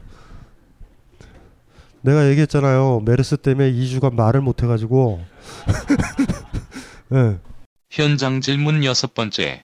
친구 중 한 명이 여러 가지 일로 힘들어하다가 종교를 가지게 되었습니다. 저는 종교에 대해 비판적인 시각을 가지고 있지만 그 친구가 종교를 통해 마음의 안정을 찾는 것을 보면 그런 말을 하기가 망설여집니다. 저희 어머니의 경우 박근혜 대통령을 굉장히 좋아하는데 그런 문제로 종종 저와 충돌이 있곤 합니다. 이 두 가지의 경우 저는 어떻게 하는 것이 좋을까요? 그리고 지금 아마추어 같아요 저는 저희 어머님 앞에서 하나님을 공격하지 않아요 요새 기도는 잘하고 계시나요? 이렇게 얘기해요 저는 저를 좀 안 봤으면 좋겠어 그냥 하나님을 이렇게 믿었으면 좋겠어요. 왜냐하면 저랑 직면해서 저희 어미가 힘들어요 나이들 할머니가. 제가 뭐 야단도 치고 이럴 텐데. 그러니까 그런 초- 거를 애초에 좀 피하는 방법이에요 저한테는. 그래서 어떻든 친구가 이렇게 교회 다니고 이렇게 안정을 찾았어요라고 여러분들이 그런 느낌이 들면 여러분들이 그 친구가 귀찮았던 거야. 그리고 종교 공격 안 해 절대. 종교 공격해서 무슨 감당하려고 그래요? 그래 신을 버렸어. 놀아줘. 이러면 어떡할 거야? 어떡할 거야? 감당할 수 있어요? 그렇게 놀아달라고 그러면? 대신 아주 사랑하는 어떤 여, 남자가 생기면 아마 신한테 갔던 그 남자의 시선을 나를 보라고 돌릴 걸? 싸울 거야 아마. 신보다 나를 더 많이 봐줘야 되는 거 아니야? 라고. 그걸 잘 이용해야 돼. 무슨 소리인지 알죠? 부모님이 박근혜를 좋아하면 그냥 내버려 두면 돼. 싸우지 마. 그리고 이렇게 얘기를 해. 나도 찍었다고. 왜 사람들이 우리 근혜 언니 가지고 뭐라 그런지 잘 모르겠다고 그렇게 얘기, 얘기하면 돼 우리 언니 그러면서 이렇게 엄마 이렇게 대응하기 귀여워서 그냥 일부러 이렇게 막 비판하는 얘기하고 약간 좀 장난치듯이 이렇게 좀말 거는 말 거는 좀그 그런 어미한테 애정이 있는 거예요. 어미를 쳐다보게 하는 거야 나를. 행복한 집안의 딸이네. 예, 나름 사랑한 거야 어미를. 어미랑 얘기하고 싶은 거야. 저좀 그렇게 안 할 텐데. 박근혜를 좋아하세요, 막 이러면서. 그냥 내버려 두면 될 텐데. 시내 간 친구한테 야야 너 너무 지나치게 다니는 거 아니야? 넌 너무 강신도 아니야 라고 얘기했을 땐 사실 뭐예요? 나랑 있어야 되는 거 아니야? 나랑 얘기해야 되는 거 아니야? 우리가 친구라도 돼? 이런 이런 얘기잖아. 근데 사실 우리가 더 무서운 거는 그래 신을 포기해서 너랑 있을 거야. 이럴 때 어, 이럴 수도 있어요. 그러니까 주변에 싫어하는 사람이 있으면 다 보내라고 어 사찰에 보내요. 통도사로도 보내고 해인사로도 보내고 종 닥치는데도 종교장 치면 그냥 일단 보내고 봐 가까운데 명동성당도 보고 평화가 찾아와요. 나를 보지 말고 초월자를 보세요. 뭐 이것도 하나의 방법이지. 사랑하지 않으면. 하지만 제가 누군가를 진짜로 사랑하면 꺼낼 거야 난. 목숨 걸고. 거긴 들어가지 말라고. 저 같으면. 아셨죠? 옛날에 다 상담할 때 그런 사람이 있었어요. 어머니가 사이비 종교를 믿고 막 이런 분들이 있었어. 어떤 여자분이. 근데 이분의 핵심은 뭐냐면 어머니를 걱정하는 게 아니라 불쾌한 거야. 돈 갖다 바치는 게. 주변에서 손가락질하는 게. 내가 얘기하는 거죠. 당신들이 충분히 어미를 안 사랑했기 때문에 그나마 자기 말을 들어줬던 전도사한테 간 거예요. 그래서 그래. 당신들이 그래 그 어머니를 못 믿게 빼낸다고 하자.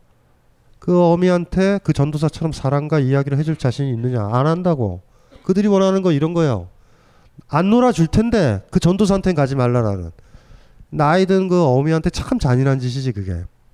그러니까 부끄러운 엄마인 거예요. 그러니까 한마디로 엄마를 사랑하는 게 아니라 엄마가 그런데 안 다녔으면 좋겠어. 독립 사람들이 손가락질하고 친척들이 손가락질. 그러니까 이럴 때가 있어요.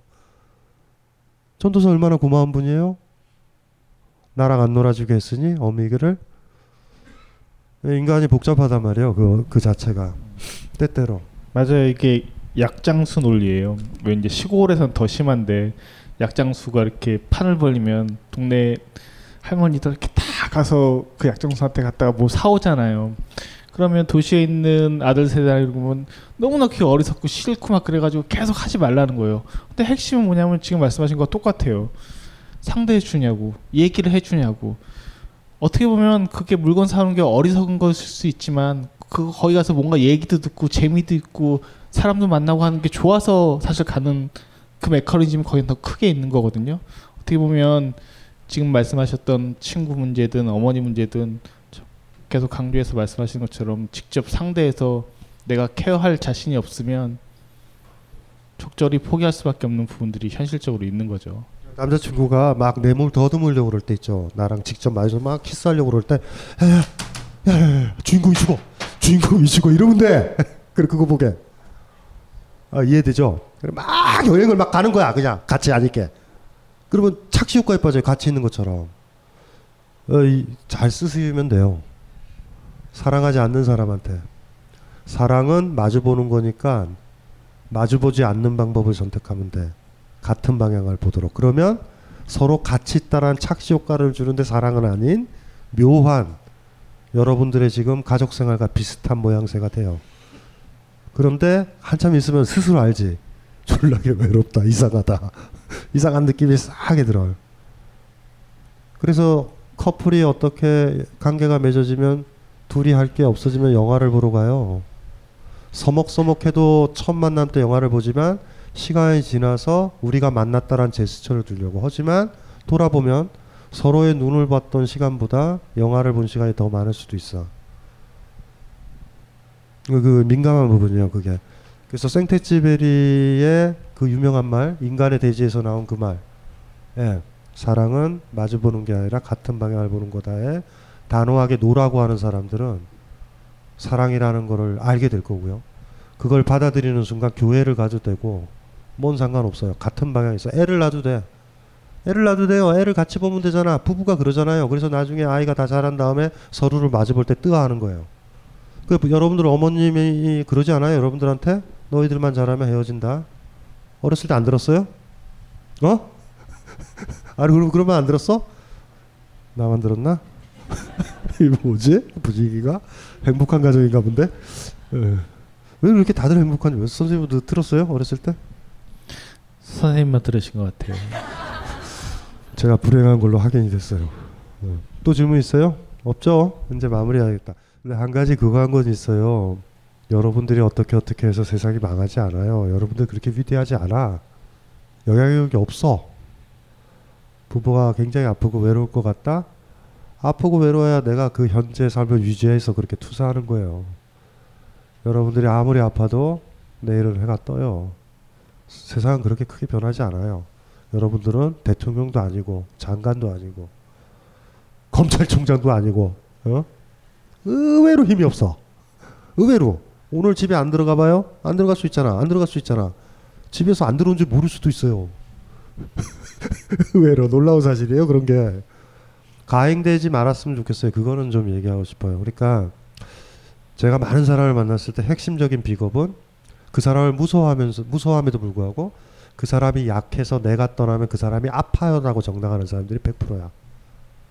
마지막 비겁은요. 우리가 가진 마지막 비겁은 타인 때문이라고 그래. 이거 이거는 있어요. 그거는 머릿속에 항상 넣어놔야 돼요. 엄마가 걱정해서가 아니라 내가 내 자신이 불안한 거야.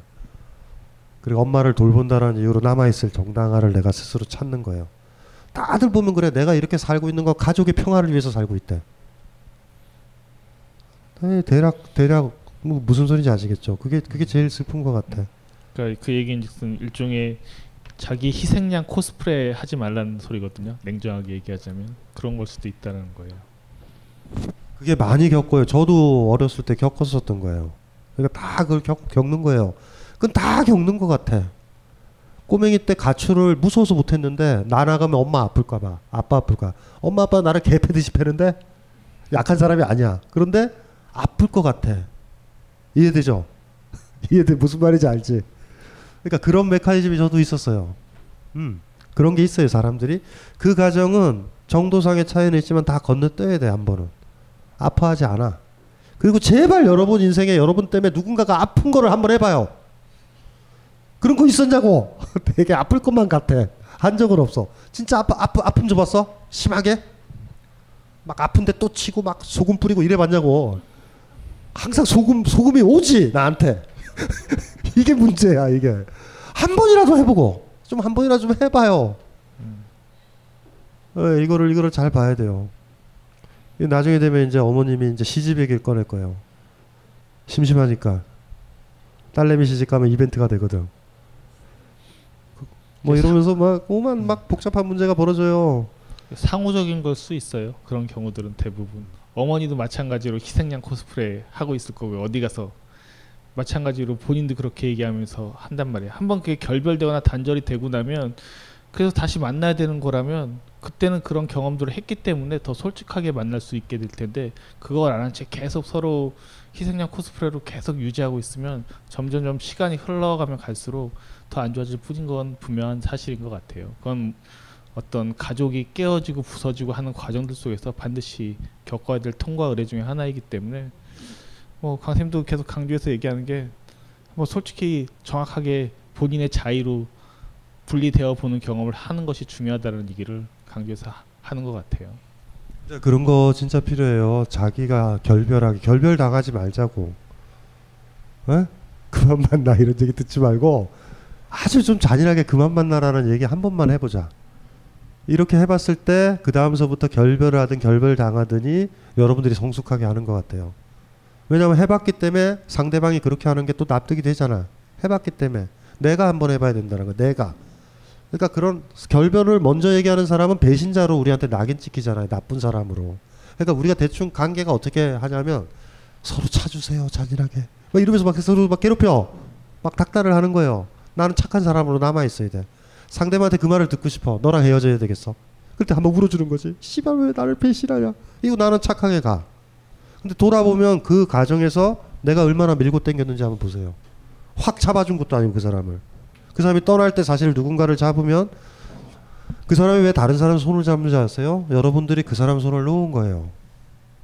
여러분들이 잡고 있으면 딴 사람 손을 못 잡아 대개는. 그러니까 사랑이라는 게 그런 것 같아요. 그러니까 오래된 커플 같은 경우면 제가 얘기를 할게. 자 이런 거야. 이렇게 이렇게 이 사람이 커플이야. 이렇게 잡고 있어. 무슨 소리인지 알죠? 내가 빼려고 그럴 때 있어. 잡아. 이- 이렇게 유지되기도 하고요. 이것도 잡힌 거잖아. 이 사람이 빼려고 할 때 내가 잡는 거야. 근데 대개는 관계는 이렇게 끝나요. 이러면서 자긴 여기 있었다라는 거지. 왜 뺐어? 이러는 거야. 놨다라는 게 중요한 거예요. 놓았다라는 게. 그래서 요, 요 관계가 역동적으로 좀 이루어지면 좀 시간이 좀 오래 걸려서 커플들이 가. 그러니까 상대방이 뺄 때 있어요. 어머, thank you 빼네! 하고 나도 빼면 끝나는 거야. 근데 그때는 내가 그 손을 잡는다는 의미는 뭔지 알죠? 내 힘뿐만 아니라 그 사람 힘까지 내가 감당을 하는 거야. 근데 우리가 졸라게 이기적이기 때문에 그렇게 안 잡아요. 빼네? 씨발 나도 뺀다. 뭐 이렇게 되는 거야. 깔끔하게.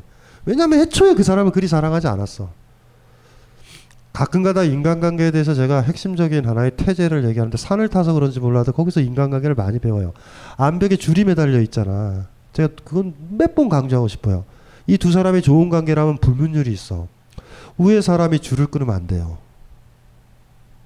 줄은 밑에 사람이 끊어야 돼. 밑에 사람이 안 끊으면 위에서 끊으면 안 돼요. 이해돼요? 순서가 바뀌어도. 이게 인간관계예요. 사랑하는 사이는. 설득하면 안 돼.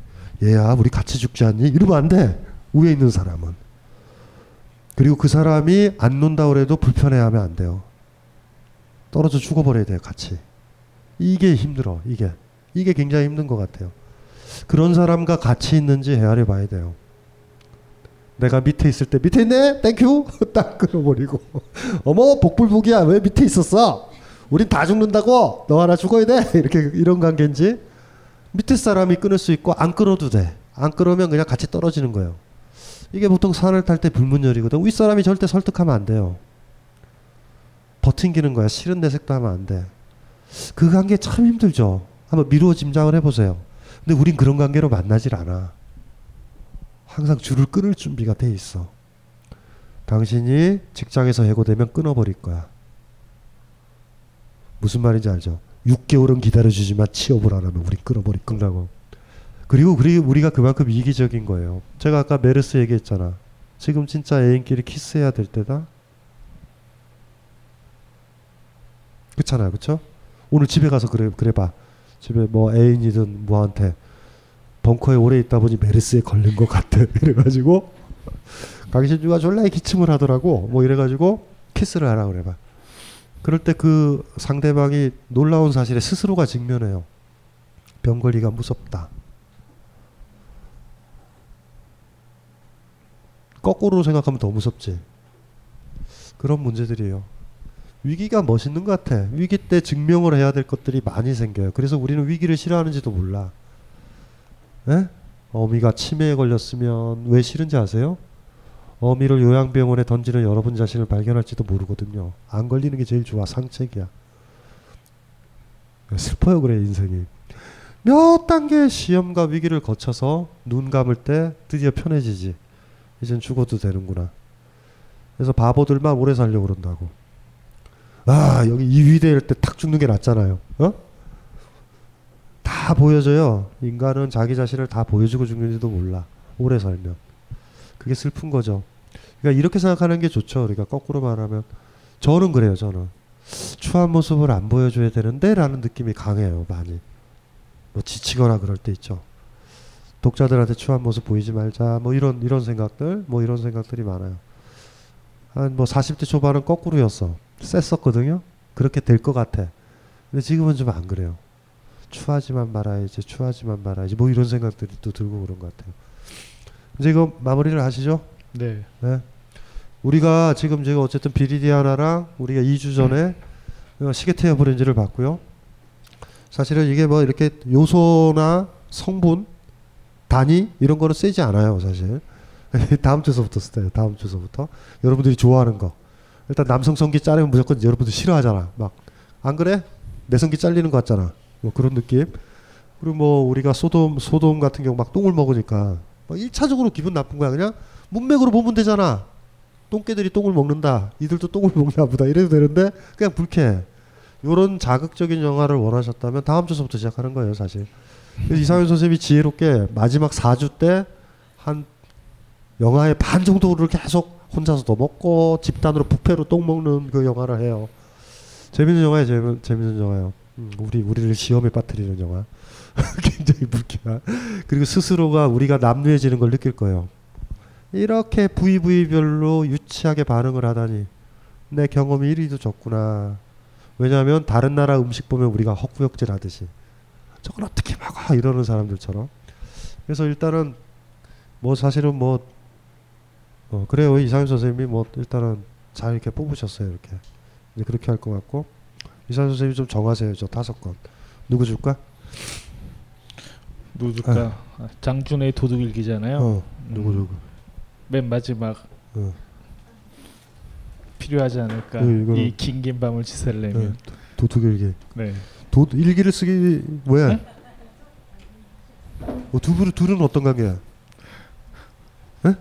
아 친구? 친구예요. 어, 뭐안줄수 없네. 어, 그래. 그래요. 또. 친구 걸 도둑질 하셔도 돼요. 네. 음. 강 선생님이 한번 이번엔 나는 뭐 예, 착한 분. 음. 예, 도둑일기. 이거 도둑일기 거예요. 장준혜가 도, 도둑이었다고 리얼리티가 있는 소설이에요. 도둑이자 유명한 게이자 작가이자 어, 굉장히 굉장히 불쾌한 책이지. 음. 필요해. 또 저기 동생에게 한부 보내주세요. 네. 도둑일기를? 그렇죠. 음, 도둑질 어떻게 할지 고민하면서 네. 새로운 탈출구를 모색하라고. 마지막으로 예? 음. 우리 자위 줘야지 자위. 도둑일기. 에곤 실레 그림이네요. 읽어보셨어요 장준혜? 옛날에 옛날에 저 김수영이가 고은 시인한테 그런 얘기를 했어요. 한국의 처- 철학을 공부해서 한국의 장준혜가 되라. 저 사람은 온몸으로 그냥 제도에 부딪혀 본 사람이야 마찰을. 교육제도가 나쁘다가 아니라 교육제도 안에 들어가서 부딪혀요. 감옥 안 가봤잖아 감옥. 감옥에도 들어가는 거예요 막. 그러니까 막 사르트르가 좋아했어요. 막 지식인들이 막 이렇게 사로잡혀서 자윤이 개소리를 하는데 진짜 부딪히는 거야 막. 그래서 장준의 저 작품을 너무 좋아한 거예요. 그래서 사르트르는 부끄러워하는 거야. 샤르트르가 어. 성준혜라고 세인트 준혜라고 부를 정도로 상당히 좋아했었던 작가. 민윤사에서 왜 저 책을 냈는지 모르겠어요. 사실 개인적으로. 민윤사답지 않은 책이죠. 도둑일기는 굉장히 중요한 거예요. 그래서 김수영이 고은한테 항상 얘기했던 게 좋아했던 시인이 신동엽, 고은 좋아했거든요. 고은이 어렸을 때. 그 고은 시인한테 너 철학을 좀 공부해라 이랬어요. 김수영이 그러면서 철학을 좀 공부하면 한국의 장준회가 될 것 같다. 근데 최근에 뭐 고은 시를 보면 장준회 같진 않아. 철학 공부를 안 한 거예요. 예, 김수영이 살아있으면 고은 시를 아마 욕을 많이 했을 것 같아. 예, 그런 그런 느낌들이 많이 들. 너무 막 여자들 막 껄떡거리고 문제가 많아 이게. 강의할 때 술 마시고 강의 안 해야 돼요. 한 번은 쏜데 아예 습관이 됐어. 막 그런 게 너무 싫어 보기. 왜 술 마시고 강의해? 맨정신에도 할까 말까 한게 강의인데 어떻게 생각하세요? 고시 술 마시고 한다고 보드카 막 먹고 그래요. 가, 강의를 듣지 말아야죠. 난 나 같으면 나왔을 것 같아요 이미. 아 그러니까 그게 좀 문제인 거예요. 그게 그게 멋있는 게 아니거든. 그게 좀 전혀 다른 거죠. 뭐 그게 싫어요. 그러게. 술주정의 강이다. 김수영이 있었으면 난리 났을 것 같아. 그게 시인이니? 행복하니? 뭐 이렇게. 최근 고은 씨는 좋지도 않아요. 최근 한 10년 사이는. 그 자리에 있는 것 그것도 일종의 신성화 작업이 있는 거죠. 우리가 그런 어떤 절대화된 것들에 대한 암묵적으로. 아, 그놈의 노벨상이 문제예요.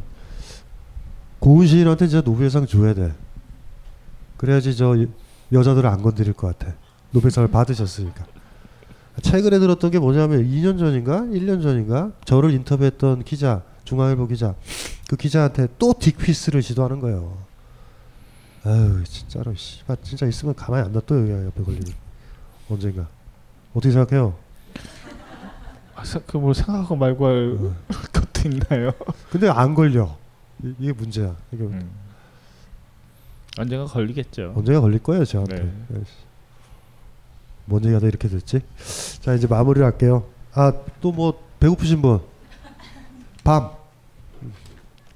누가 줬는지 모르지만 저희는 먹었다 치고 어, 아 그러면 안 되지. 이거 내가 가지고 먹을게. 어? 평생 먹을게. 어, 큰일 날 뻔했다. 저걸 주면 우리, 가 죽는 거야. 아, 줬다가 지금 도로 받아가신다는 말씀 평생 가져간다고 안 먹고 음, 아, 무덤에 갇히는다고. 어. 주면 안 돼. 알겠습니다. 그렇게 어, 가지고 있 가다가 네, 뒤에서 네, 저격당할 수 있어요. 자 이제 마무리를 마무리를 할게요. 지금 이 시간까지 남아 있는 분들은 훌륭한 분이고 외로운 분들이에요. 갈 데가 없는 분들이고 그 어쨌든지간에 우리가 항상 이런 자리에 이렇게 같이 있었다라는 것을 뿌듯하게 여겨야 돼요. 그러니까 여러분들이 두 명이 있든 한 명이 있든 아마 우리는 계속 가거든요. 처음에 강의했을 때가 생각나요. 10여 년 전에. 제 강의를 수강했던 사람이 4명인가 5명이었을 때. 너무 좋았어요. 그때가. 제가 제일 행복했어요. 그 사람들 저를 누군지 몰라. 어. 음. 그럴 때 이제 옆 강좌도 너다섯 명 있을 때 그 선생들은 강의를 안 했어요. 내가 누군데 4명이랑 하냐. 그게 그게 10여 년 전에 강신주였어요. 어. 그래서 사실은 어디를 강의를 가면 저한테 그런 얘기를 해요. 선생님 너무 사람들이 적어요. 막 그런 얘기를 할 때 너무 속상해요. 내가 그렇게 허접하게 보이나? 막 그런 느낌도 사실 들어요. 너무 많이 남아 계세요 지금 지금 이 시간에. 어쨌든 간에 너무 고맙고 그러니까 여러분들이 악순환이라고. 사실 여러분들이 갈 때마다 왜 저희가 행복하냐면 조금만 있으면 다 가겠구나. 그럼 이 어려운 일도 끝나고 우리도 집에 가겠구나 이런 느낌인데 앉아 있을 때 보면은 고맙기도 하고 밉기도 하고 그래요 사실은. 그 이들도 또 지난번처럼 어디 시간이 늦어서 갈 데가 없어서 여기서 죽 때리나 보다 이런 느낌도 들고 뭐 이런 복잡한 느낌 뭐 그런 건 아니죠 갈 데 있지 갈 데 있는데 정을 나누는 거죠 남편이랑 나누지 못한 정도도 나누고 뭐 그러는 거잖아 그렇지 그렇게 믿어야 돼요 우리가 어쨌든 고맙고 10년 네. 전 얘기를 하시는 거 보니까 진짜 네. 2주 동안 외로우셨나 본데 심한데. 선생님도 빨리 인사하세요. 네. 저희 이제 다음 주에는 뭐 자위에서부터 온갖 파격적인 성적 묘사로 유명한 오시만 아기사의 강박의 책을 갖고 돌아올 거고요. 사실 우리가 뭐 일상적으로 많이 노출되어 있으면서도 정작 금기시하는 건 뭐 종교적 문제도 아니고 정치적 문제도 아니고 폭력의 문제도 아니고 어떻게 보면 가장 일상적으로 성이 아닌가 싶은 생각이 들어요. 가장 억압되어 있는 동시에 가장 또 동시에 많이 노출되어 있는 부분이기도 한 거. 어떻게 보면 가장 극단의 모순을 널뛰는 상황을 살고 있기 때문에 저는 그 영화에서 뭐 성기를 자르는 장면보다 더 많은 파격적인 장면들이 있었다고 생각을 하기 때문에 어, 저희가 편집본에서 다 보여드릴 수는 없거든요. 함으로 어, 다음 주에 오실 때는 될 수 있으시면 한번 전편 director's cut이나 no cut 버전을 꼭 보고 오시면 좋겠다. 그거에 선집본에는 음. 그 모자이크 된 거 있죠 모자이크 모자이크 된 부분은 다 넣을게요 아 그러니까 DVD로 봤는데 모자이크가 삐리리 처리된 부분 있잖아 그거는 선집본에 다 넣자 그걸 넣자고요? 언론의 자유를 위해서 예술과 창작의 자유를 위해서 괜찮지 않아요? 다 넣는 거야 그래서 1번 남자의 성기가 무슨 색깔인지 뭐 이런 비교와 대조의 경험도 하는 거예요 괜찮지 않아? 괜찮지? 싫어? 싫으면 우리도 모자이크 해줄 수 있어요. 이게 동그랗게 동그라미만 쳐 우리는. 그거 다 하자. 아유 나는 아, 왜그 그거 모자이크 하느라고 더 시간이 많이 걸려요. 그게 얼마나 돈 드는 작업인데 귀찮아요. 그냥 여가 아니 주도 봐요. 30금인데 30금인데 그 있어야지. 30금인데 그 있, 있, 있어야 될 것 같지 않아요? 자 여론조사 있어야 된다 손 들어보세요. 어 내리고 없어야 됐으면 좋겠다. 오, 오지 마세요. 이거 있어야 돼요. 30금인데 나는 너무 싫어요 모자이크 처리. 왜 이렇게 모자이크 처리를 하지? 모자이크 처리를 하지 말자는 그치 하지 말자라는 거지. 아, 그러니까 당연하죠 그건. 그러니까 당연- 내 얘기는 실제 영화에서. 모자이크 처리된 부분 있잖아. 우리 아니, DVD에 아니, DVD 말고 저희가 이미 준비해 놓은 판본은 없는 거예요. 제가 따로 보내드릴게요. 아 그러니까 제 얘기는 DVD로 사람들이 볼 수 있는 거 보면 모자이크가 되어 있는 부분이 있잖아. 아니에요. 그 부분은 selection 버전도 구하시기 쉬워요. 이 영화는 워낙 유명해서. 구했어요? 봤어요? 봤어? 봤어? 응? 다 있어 모자이크 모자이크 없는 게 다 있어? 마치 나한테 가르쳐 줄 것 같이 얘기하네. 당연히 없는 버전을 가는 거죠. 그 뭐. 음. 그래, 너무 알았어요. 상식적인 얘기여서 갑자기 아유 그래서 흥분이 되는 거지 30금인데 음. 계속 사람들이 사실 저는 의식이 돼요 왜 시계 태워 부르는지도 자극적이지 않다 비리디 하나도 자극적이지 않다 30금인데 뭐 이럴 때에 감각의제도 뭐 네? 그다지 자극적이진 않은 것 같아. 좀? 슬픈 영화인 것 같은데 저는. 음. 왜 이런 영화를 정했어요 30금인데 아좀 30금답게 슬프자고. 네 알았어요 이제 마무리하자 아이 참 재미없다 이사연 선생이랑 진짜 재밌어요 이사연 선생이랑 얘기하면 너무 재밌어요 어 네, 네. 자, 어쨌든 1, 2년은 재밌게 보내는 것 같아요 제가 어. 이사연 선생님이랑 얼마 못 가요 수명이 2년 정도 올해가 마지막일지도 몰라요 이사연 선생님이랑 어, 올해가 마지막 아니었어요? 어, 그러니까 음. 잘해주려고 그래요 잘해주고 격려해주고 저도 열심히 잘해주려고. 네, 잘해주세요 우리 잘 뭐, 안 돼요. 어, 마무리를 생각만큼. 자 이제 마무리할 테니까요. 우리 우리의 표어 메르스 이후에 우리가 확인한 거 있죠. 각자 도생. 어, 각자 자기 삶을 도모해야 돼요. 그러니까 그렇게 이제 흩어지는 걸로 하시고요. 잘 지내시고 다음 주에 건강해지고 예, 네, 그걸로 뵐게요. 다음 주에 예. 뵙겠습니다. 이 강의는 벙커원 어플에서 동영상으로도 시청하실 수 있습니다.